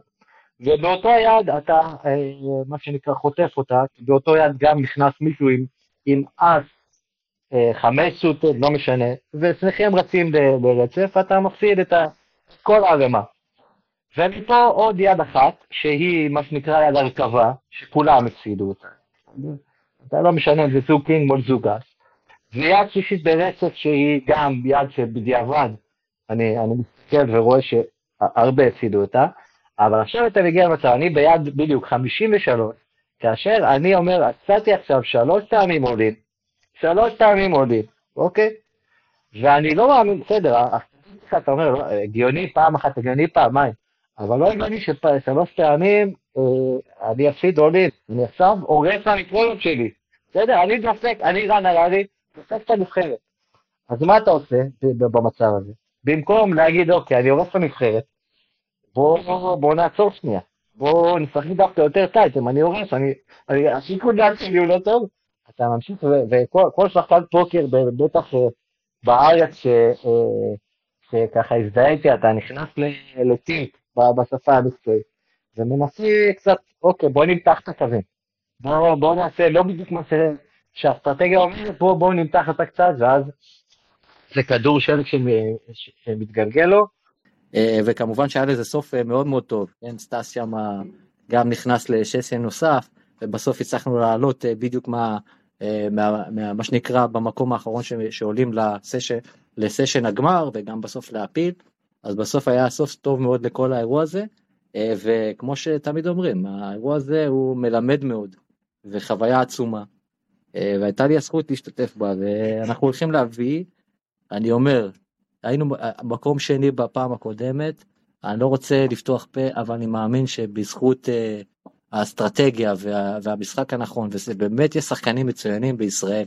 אני אומר את זה לא סתם, אתה, אתה אומר זה הישג בינלאומי, כי יש לנו איכות אה, מאוד מאוד טובה במקומות האלה. אני מאמין שאנחנו נביא עוד פודיום גם במונדיאל. אה, זהו, זה הסיפור האישי שלי. כן, תשמע, פודיום, פודיום כבר, כבר היינו על הפודיום, עכשיו רק צריך כאילו מדרגה אחת למעלה, שאגב, אתה יודע, לקחתם מקום שני והבדיחה הקלאסית של סיינפלד, שזה זה, זה, זה, הדבר הכי גרוע שאתה רוצה, יכול לזכות בו, כי לצורך המקרה אתה מקבל, אמ, אתה יודע, זהב, אתה אתה אלוף העולם, ואתה מקבל ארד, אז אוקיי, לפחות זכיתי במשהו, אבל כסף זה, אתה יודע איך אומר את זה, congratulations, you almost won. שזה... אני רוצה להתחבר לחוויה של רן, רן סיפר את החוויה בתור שחקן, אני רוצה... כן, לפני שאתה, לפני שאתה רגע ממשיך, אז אני קודם כל אגיד תודה לרן, רגע, חזר, אתה, אתה איתנו? אתה צריך לרדת? כן, אני חייב לרדת, אה, היה תענוג גדול, אה, תודה רבה. תודה ידידי, בהצלחה בזה, ואנחנו כבר כמובן נדבר בפרטי שלנו, אנחנו מכירים המון שנים. יאללה אחי יקר. אה, תשאיר את החלון פתוח של הדפדפן עד שזה יסיים לטעון, זה הכל. זה הלוגיסטיקה היחידה. אז אני רוצה להתחבר רגע ל... רן סיפר על החוויה בתור שחקן, אני רוצה להתחבר לחוויה בתור עסקן, כן, כמו עסקן התאגדות כדורגל. לספר קצת על הצד מאחורי הקלעים. אז בעצם יש, זה, זה ענף ספורט בחיתוליו, ואני בכוונה אומר ענף ספורט, ככה הקימו אותו, ככה ייסדו אותו. והמקום שאני הכי אוהב להשוות אליו, מה שנקרא לכבד גבוה, זה פיפא, התאגדות הפוקר העולמית, הכדורגל העולמית. ומי שיודע או לא יודע, פיפא התחילה בתור התאגדות מאוד קטנה, במונדיאל הכדורגל העולמי היה אי שם ב-1930, המונדיאל הראשון, שיחקו, אני חושב בדרום אמריקה, משהו כמו 13 נבחרות, זה היה קטן, כן, זה היה כזה לא מפורסם, הרבה נבחרות לא באו, לא היה צופים. וכולנו יודעים איפה נמצאת פיפא היום, נכון? זה חתיכת תעשייה שמגלגלת מיליארדים, והמונדיאלים זה אחד מהאירועים הכי נצפים בעולם. אז בעצם אני מרגיש שהתאגדות הפוקר העולמית נמצאת בתחילת דרכה. הענף הזה עדיין בחדירה לשוק, עדיין בחינוך אוכלוסייה. ואני מתחבר למה שאמרת, על איך הדבר הזה לא מקבל אקו, לא מקבל הד תקשורתי. כן, אז זה חלק מהאבסורד. כשאנחנו באים למשרד הספורט ואומרים להם תשמעו, זה פוקר ספורטיבי, אין מזל, לא משחקים על כסף. הנה ההבדלים לעומת פוקר רגיל, הנה הנבחרת. אנחנו אפילו לא מבקשים תקציב, אנחנו מבקשים הכרה בתור התאגדות ספורטיבית. ואז בא משרד התרבות והספורט ואומר, אוקיי, הנה הנוהל הכרה בעמותות ספורט, אתם צריכים לפחות 120 ספורטאים רשומים, אתם צריכים לקיים לפחות איקס תחרויות, אתם צריכים לשלוח את השחקנים שלכם לבדיקות שאצל רופא ספורט, באחד ממכוני הספורט המוכרים בישראל, אוקיי? ואתה עושה ועושה ועושה, אז אוקיי, צריך שבהתאגדות שלך יהיו לפחות 70 מדינות בעולם, אתה מבין, ואתה אומר לא, אבל צריכים 70 מדינות שהן מוכרות רשמית על ידי משרדי הספורט של המדינות האלה. ואתה עובר את המשוכות האלה. ואז אתה טוב, תשמע, בישראל כרגע המצב המשפטי הוא שפוקר הוא לא חוקי. שולחים אותך לפרקליטות, אומרים לך לך תביא אה, חוות דעת מהפרקליטות שהדבר הזה שאתה מנסה לקדם הוא לא פוקר רגיל, שהוא כן חוקי. והפרקליטות אומרת לך, אני לא יכול לתת לך פרה-רולינג מראש, תעשה ונראה מה יהיה. אם זה חוקי אז אחלה, ואם לא אז יתבעו אותך על משהו שאתה מקיים. זה, זה המצב שאנחנו מתמודדים. זה המצב, ואנחנו אה, מתמודדים בגבורה, וההתאגדות מתקצבת את עצמה דרך כרטיסי אה, שחקן, דרך אה, אירועים שהיא מקיימת, ואנחנו מטיסים את השחקנים על חשבון ההתאגדות לאירועים האלה, וזה מלחמה, זה מלחמה לכל דבר ועניין, אה, מי שמכיר, תקציבים של עמותות ספורטיביות של ענפי ספורט אה, בשוליים, זה חתיכת דבר קשה, אנחנו מחפשים תמיד נותני חסות, ואנחנו מחפשים אה, חיבור לתקשורת, נכון להיום אנחנו מייחצנים את עצמנו, וכן עלתה כתבה בוויינט, וכן עלתה כתבה בוואלה, וכן לפני הרבה זמן הייתה כתבה בתקשורת הישראלית. אז הדברים האלה, להרגשתי, אנחנו בתחילת הדרך, וזה כיף, זה כיף הדבר הזה של לבנות משהו סוג של מאפס. ורן הזכיר את הפעילות באוניברסיטאות. אנחנו עכשיו מקימים בשנת 2023 ליגת אוניברסיטאות, שהאוניברסיטה הזוכה תטוס לחו"ל לאירוע נגיד שאר האוניברסיטאות הזוכות בעולם, ויש חיבור מאוד חזק באופן כללי בין פוקר לבין תהליכי קבלת החלטות וניהול סיכונים, הדבר הזה תופס הייפ. אקדמיה, כן. קורסי פוקר בהרווארד ובייל ובפרינסטון, אה, אנחנו מקימים ליגה למקומות עבודה, בעצם פוקר ועסקים, אז אה, הדבר הזה, אני מרגיש שאם נעשה את השיחה הזאת בעוד חמש שנים, זה כזה, אה, פוקר ספורטיבי, בטח, אשתי משחקת, והבוס שלי בעבודה משחק, ואנחנו בליגה, אתה מבין? וזה משהו שהוא טהור. זה כאילו פוקר ללא מזל, עם דירוג, עם ניקוד, זה פוקר ספורטיבי, מי הכי טוב? זאת השאלה הנשאלת, לא מי הרוויח הכי הרבה, לא מי זכה בהכי הרבה, כן. מי הכי טוב. לא, תשמע, זה קודם כל לגבי ה, אני, מה שסיימת אם נדבר בעוד חמש שנים אז אין שום סיבה שאנחנו לא ואני לגמרי לגמרי גם פותח את הפלטפורמה שלי כדי שאנחנו נוכל לבוא ולדבר ואני מתי אגב התחרות ספטמבר, תחילת ספטמבר. התחרות העולמית? גמר המונדיאל בשוויץ, ספטמבר, ומה שעוד מעניין השנה, דיברנו בקצרה לפני זמן מה, על זה שזה ענף ספורט, כאילו הפוקר הוא קניבליסטי, השחקנים שמים את הכסף. בניגוד. לענפי ספורט מסורתיים, שבעצם הכסף מגיע מחסויות, ממכירת כרטיסים. אז השנה, לראשונה, יש באמת קופת פרסים כספית שמגיעה ממקור חיצוני. השחקנים לא משלמים כסף בשביל לשחק, באליפות אסיה קופת הפרסים הייתה משהו כמו 100 אלף דולר הונג קונגי, נבחרת ישראל זכתה ב... סיימנו במקום השלישי, זכינו במשהו כמו 20 אלף דולר הונג קונג, משהו כזה, בשוויץ יש קופת פרסים של 100 אלף יורו, שזה מגניב, וככה ככה הענף הזה מתפתח. יש יותר עניין, יש יותר צרכים, מגיעים לתנאי חסות חיצוניים, כן. מכניסים כסף, יש כסף, זה מושך שחקני פוקר מקצוענים, יש יותר עניין, יותר צופים, ככה הכדור שלג הזה מתגלגל. זאת אומרת אם אני אם אני לוקח רגע את הנבואה של רן שאתם הולכים לקחת השנה ואתה מדבר איתי על סך פרסים אז אני יודע בדיוק למי אני צריך לפנות בשביל שיזמין אותי לארוחה הבאה לפני שאנחנו נעשה את הפרק של אה, יש לנו הבאנו מונדיאל לבית. שאני אהיה כנה, כי הנבחרות באירופה הן אה, נבחרות מאוד חזקות, יש להן מסורת ארוכה של מאץ' פוקר, וגם משחקים בהן שחקני פוקר מקצוענים. אה, אירלנד, גרמניה, נבחרות מאוד מאוד חזקות, אז יהיה קשה, אבל אני חושב שהכוח של נבחרת ישראל זה באמת באחידות, באחידות האסטרטגית. כמו שאמרנו, השחקנים בנבחרת ישראל הם מגיעים טבולה ראסה, מגיעים נקיים, הם באים במטרה ליישם את האסטרטגיה שלנו, שלי, שנבנתה על בסיס המון ניסיון מצטבר במאץ' פוקר, בניגוד לנבחרות אחרות שאולי השחקנים יותר מוכשרים, יותר מקצוענים, אבל הם יותר אינדיבידואליים. זה פורמט של פוקר ספורט קבוצתי. הכוח הוא באחידות. כן, תשמע, תשמע זה, מרתק כי באמת אה, אין, הרבה דברים היום בעולם שהם מפתיעים אותך, זאת אומרת אין הרבה דברים היום ש... אתה יודע, כולם מכירים את הענפים הקלאסיים, כולם מכירים את זה הכל בטלוויזיה ובמדיה ובאמת מגיע משהו שהוא כזה, שהוא באמת לקחת מהפכה, מכל מה שאתם מתארים, לקחת באמת מהפכה בענף הזה ובאמת להנגיש אותו לכדי ענף, הענף הספורטיבי שהוא אמור להיות וכשחקן סופר סופר חובב שמשחק פעם באף פעם בערך עם חברים. אה, הריגוש ובעצם כמות גם המחשבה שנכנסת לזה מכל האספקטים כמו שרן אמר המתמטיים הפסיכולוגיים היא, היא, היא אדירה ויש בזה אפילו חן אחר לחלוטין מענפי ספורט שמבוססים על פיזיות ועל אתלטיות. אגב אתה אז הזכרת מקודם אמרת שזה ספורט אה, מאוד אינדיבידואלי מאוד אישי. אני דווקא חושב שיש קסם בספורט אינדיבידואלי כי אתה יכול להיות מדהים אבל אתה תלוי בקבוצה או אתה תלוי בשופט ופה אתה בעצם תלוי בך ובעצמך. הופך את הדבר הזה למאוד מאוד טהור. אה, מה שמעניין ההתאגדות העולמית קודם כל היא מקדמת את זה בתור ענף אי ספורט ספורט דיגיטלי. זה, זה, זה ענפים לא פיזיים שכבודם במקומם מונח.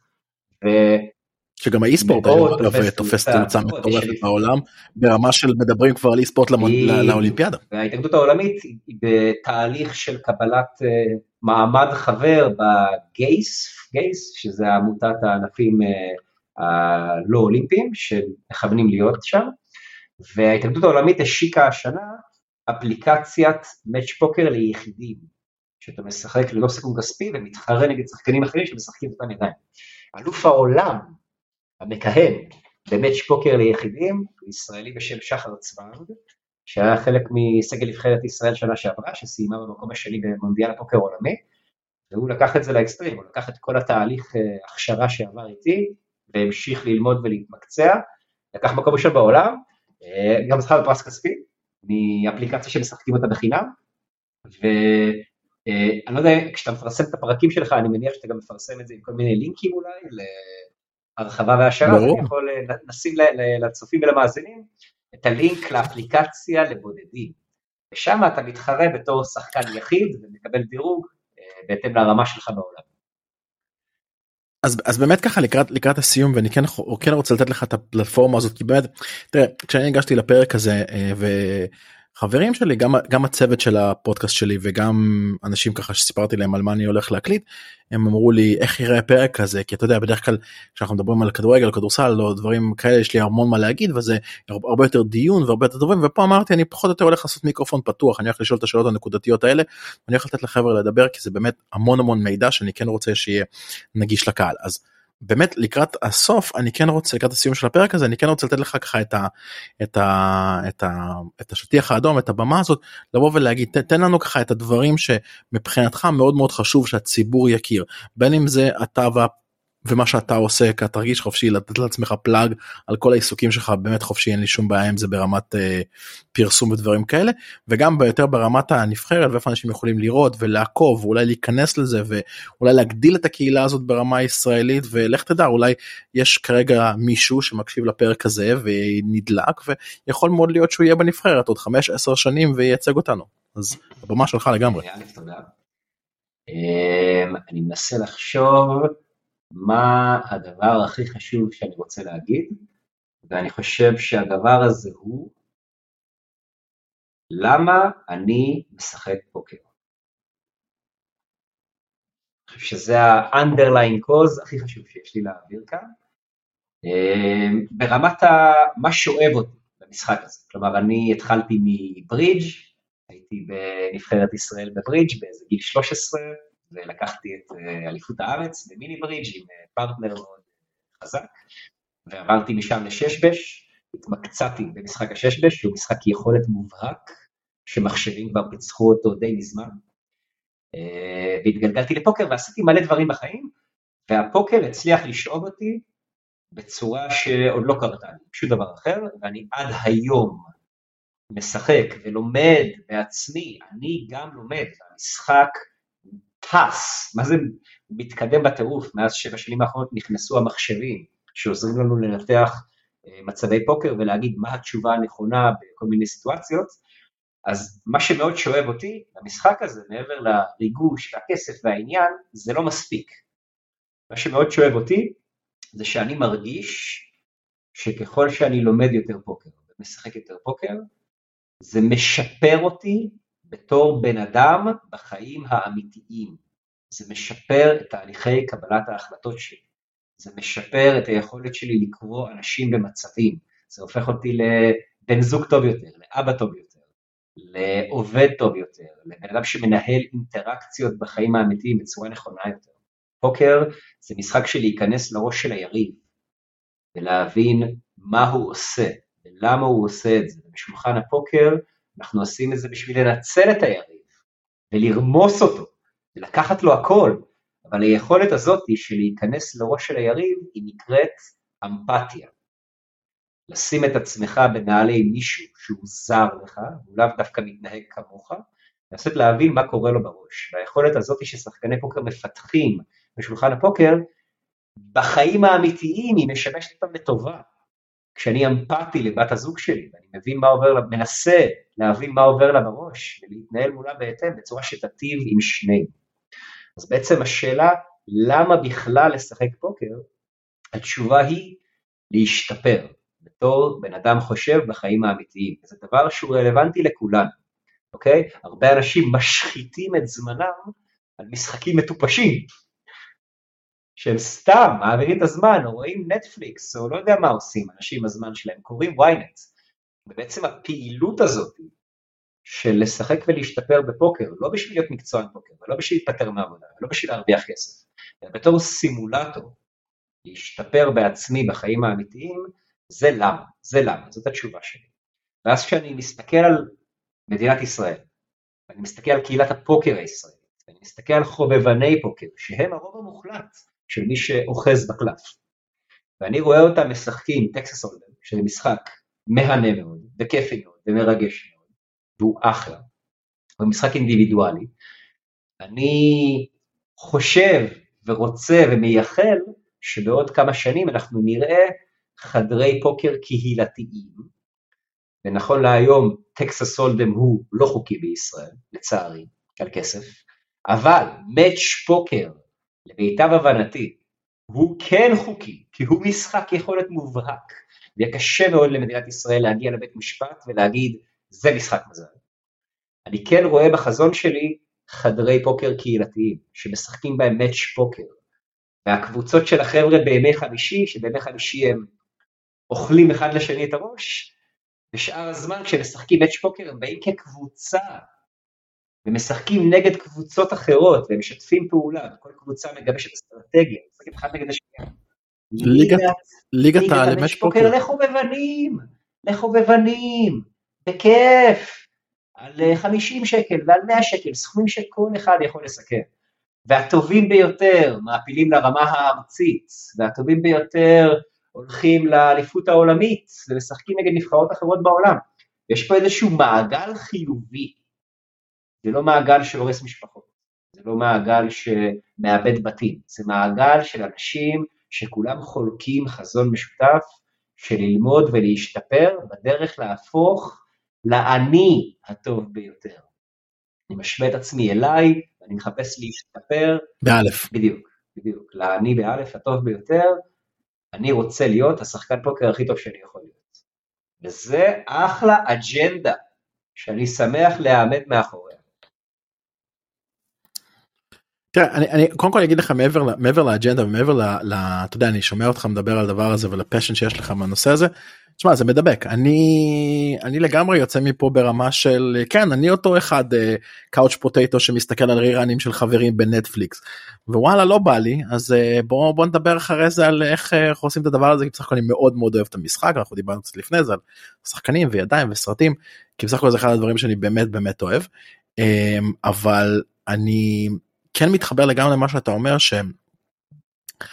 זה איזושהי מחשבה פילוסופית יותר העולם נהיה טכנולוגית מתקדם יותר ונהיה מטומטם יותר. וככל שאנחנו יותר אה, ככל, שטכנולוגיה יותר נותנת לנו פתרון להרבה דברים ככה אנחנו חושבים פחות. וזה מנוון את המוח ואנשים גדלים ברמות שהם לא יודעים דברים בסיסיים ותיאוריות בסיסיות ו- ו- וזה קשה מאוד זה קשה מאוד אחרי זה ומה שזה יוצר אתה יודע ב- ב- בסוף בסוף סוף הדרך זה ציבור שהוא מאוד מאוד מושפע זה ציבור שהוא מאוד מאוד נוטה ואז ברגע שקם איזשהו בן אדם ואתה יודע מושך אותם לאיזושהי נקודה מסוימת אז קל מאוד להימשך במקום אנשים שהם חושבים. אם אנשים יהיו יותר רציונליים במחשבה שלהם ויותר קרים בקבלת ההחלטות ו- ויותר יותר אה, גם מנוסים ב... קבלת החלטות מהירה בלחץ ובקצב גבוה ועוד פעם ועוד פעם ועוד פעם ועוד פעם ועוד פעם הם היו מחליטים גם החלטות הרבה יותר טובות ברמת החיים שלהם ברמת הזוגיות שלהם ברמת העבודה שלהם וברמת העסקים שלהם אה, וזה יכול להשפיע על כל הכיוונים וזה מדהים שיש ספורט שיכול באמת להגיע לרמות האישיות ביותר של כל בן אדם מבחינתי זה מטורף. עכשיו אני עוד פעם אתן לך רגע את ההזדמנות כי לקחת את זה לכיוון לכיוון של, ה, של הספיץ' של המנטורשיפ ואני אני מבסוט שעשית את זה אבל כן אתן לך את ההזדמנות רגע להגיד איפה אפשר אתה יודע למצוא אותך מה שאתה עושה אה, איפה אפשר לעקוב אחרי הנבחרת וכל הדברים האלה. אה, אחלה, אז אה, שיווק עצמי בוטה. שחקני פוקר חובבים שרוצים להשתפר בנוחות הבית. מה יש לנו? יש לנו בחינם אפליקציה בשם הפוקר פייטר, לוחם הפוקר המהולל. אה, משחקים מהטלפון, מהמחשב, מתאמנים בכל מיני סצנריואים ללא סיכון כספי, התוכנה גם אה, יודעת להסביר לך למה כדאי לעשות כל מיני מהלכים. אז אה, זה מודל freemium, אז אתה יכול לשחק שלבים חינמיים, המנוי החודשי עולה משהו כמו 4 דולר בחודש, אז אה, מתאים לכל כיס, אחלה מקום להתחיל ממנו. מי שרוצה לקחת את זה כמה רמות קדימה, אז יש לאקדמיה לפוקר אה, קורס אנימציה דיגיטלי בשם סודות הפוקר, אה, קורס ממש ממש רציני, אה, שהקלטנו בתקופת הקורונה, כשהעסק הפיזי נסגר, אז יש שם משהו כמו 50 שעות לימוד, אה, באנימציה מהפכנית, שממה שאני מכיר אין אפילו בעולם, אה, בקורסי פוקר עולמיים, זה מדובב בקולי הערב, אנשים מספרים שהם נרדמים עם זה בלילה, אה, וזה גם לדעתי די זול, זה עולה נכון להיום 1,450 שקלים, אה, אז זה לגבי זה, מי שרוצה ללמוד פוקר פרונטלי, פיזי, להרבה אנשים פחות אה, סטטוס לפורטוגל.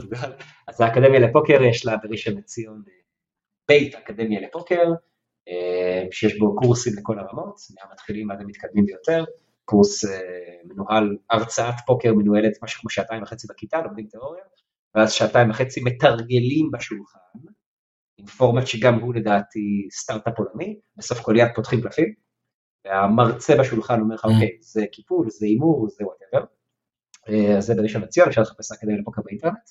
ההתאגדות מקיימת ליגת פוקר אונליין, אה, פעמיים בשבוע, שלישי ושבת, טורנירים אה, של משהו כמו 100 פלוס שחקנים, בשביל להשתתף בזה זה בחינם, זה ללא דמי כניסה, אבל אה, כמו כל ענף ספורט אחר צריך כרטיס שחקן פוקר, שעולה משהו כמו 150 שקל לשנה, והטורנירים הם עם אה, פרסים של מארזי בירות, וכל מיני פרסים לאלוף החודש ואלוף השנה, וכמובן מקום בנבחרת ישראל בפוקר, אז את זה אפשר למצוא אם מחפשים התאגדות הפוקר בפייסבוק, יש לנו גם ערוץ טלגרם. אה, אני באופן אישי מעביר אה, אימונים אישיים וקבוצתיים בזום, דרך אפליקציית הזום, מאוד אפקטיבי, מאוד יעיל. זה לגבי השיווק העצמי ללא בושה. אני כן רוצה לסיים ולהתחבר למה שאמרת לגבי איך נראית האוכלוסייה של ימינו, שהיא אוכלוסייה אדישה ואפתית ועצלנית בכללותה, שקל לעשות עליה מניפולציות, ולהתחבר לזה שאמרת שיש משחקים כמו משחק פוקר, ויש עוד משחקים שבעצם מפתחים אנשים חושבים, ואני רוצה לסיים במשהו שבמרכאות אה, הותקפתי עליו, כשהתחלתי ללמד פוקר, הותקפתי על ידי מקצועני פוקר. וההתקפה הלכה משהו כזה, למה אתה הורס לנו את מקור ההכנסה שלנו? למה אתה מלמד אנשים לשחק פוקר טוב יותר? אוקיי? שזו ש- שאלה לגיטימית. אני בעצם קצת פוגע בעצמי. התשובה שלי התחלקה לשניים. כן זה, זה, זה כמו שאלות כאלה של למה כן. קוסם מלמד את ה... למה קוסמים חושפים את הסודות שלהם. התשובה שלי התחלקה לשתיים, התשובה האופורטוניסטית המקצועית, ככל שיותר אנשים ילמדו פוקר, יותר דם חדש יזרום למשחק, ואז דווקא נגלה שהאקוסיסטם יותר עסיסי ולא פחות עסיסי, אז זה כאילו ברמה האישית אופורטוניסטית, אבל ברמה הקוסמית, אני מאוד מתחבר למה שאמרת בהיבט הזה. ככל שיותר אנשים ילמדו פוקר וישחקו פוקר, ככה יהיו יותר אנשים חושבים בעולם הזה, וככה לי יהיה טוב יותר. א', ברמה האישית שיותר מעניין לדבר עם אנשים חושבים, וב', ברמה של זה אנחנו נגדם.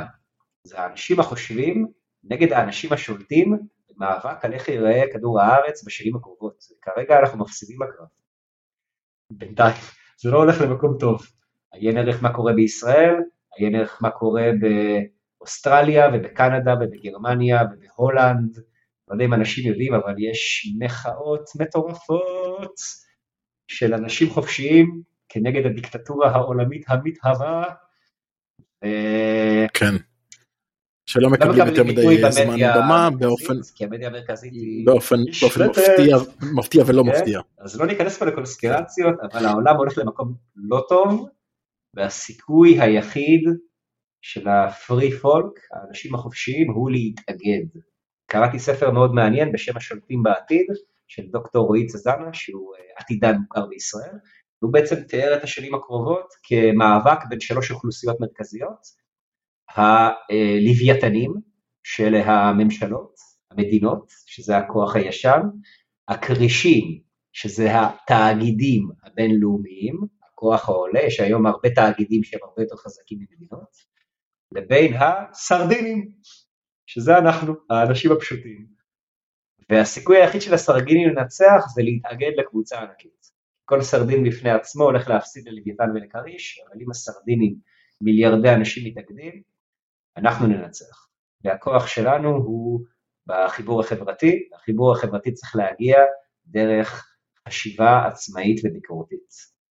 ממה שאני מכיר, הקטע, הכיף הגדול בפוקר זה לפגוש אנשים מכל העולם, בכל הגילאים, בכל שכבות האוכלוסייה, וכולם חולקים מכנה משותף אחד, שזה פשן למשחק קלפים, שמתבטא בעיניי בזה שהאנשים שאני חובב ומכיר, חובבי הפוקר, הם אנשים מיוחדים.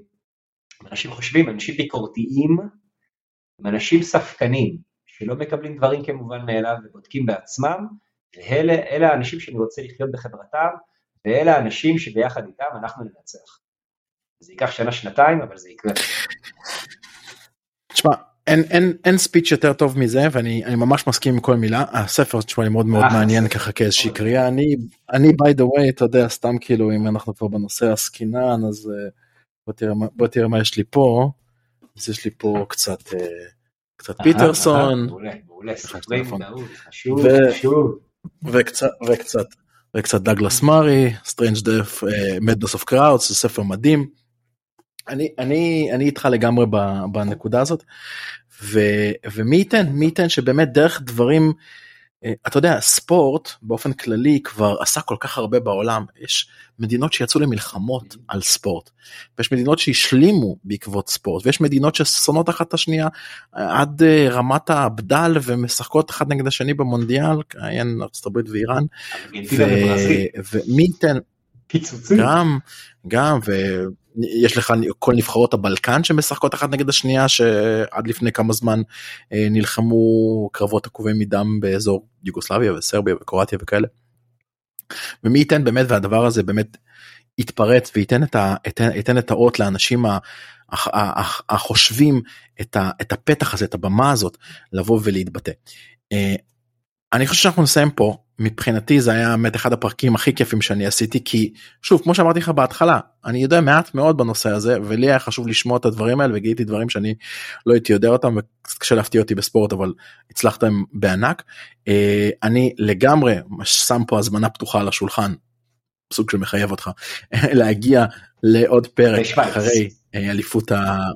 בשוויץ לא אבל אחרי שברגע שיגמר ואנחנו when all the dust will settle אז אני לגמרי אה, אשמח שתבואו ותצטרפו לעוד פרק ותספרו לי איך היו החוויות שמה. הקהל שלנו יהיה כבר הרבה יותר אה, מלומד כבר ידע כבר ישמע את הפרק הזה ואז אנחנו נראה איך היה לנו באליפות העולם. סטאס אני רוצה להודות לך המון על, ה, אה, על הפרק הזה היה תענוג. רן שכבר ירד ואני גם רוצה להודות לו. וזהו חברים עוד פרק של זה רק ספורט כמו שאני תמיד אומר בסיום כל פרק תזכרו מעולם לא היה יותר טוב יאללה ביי.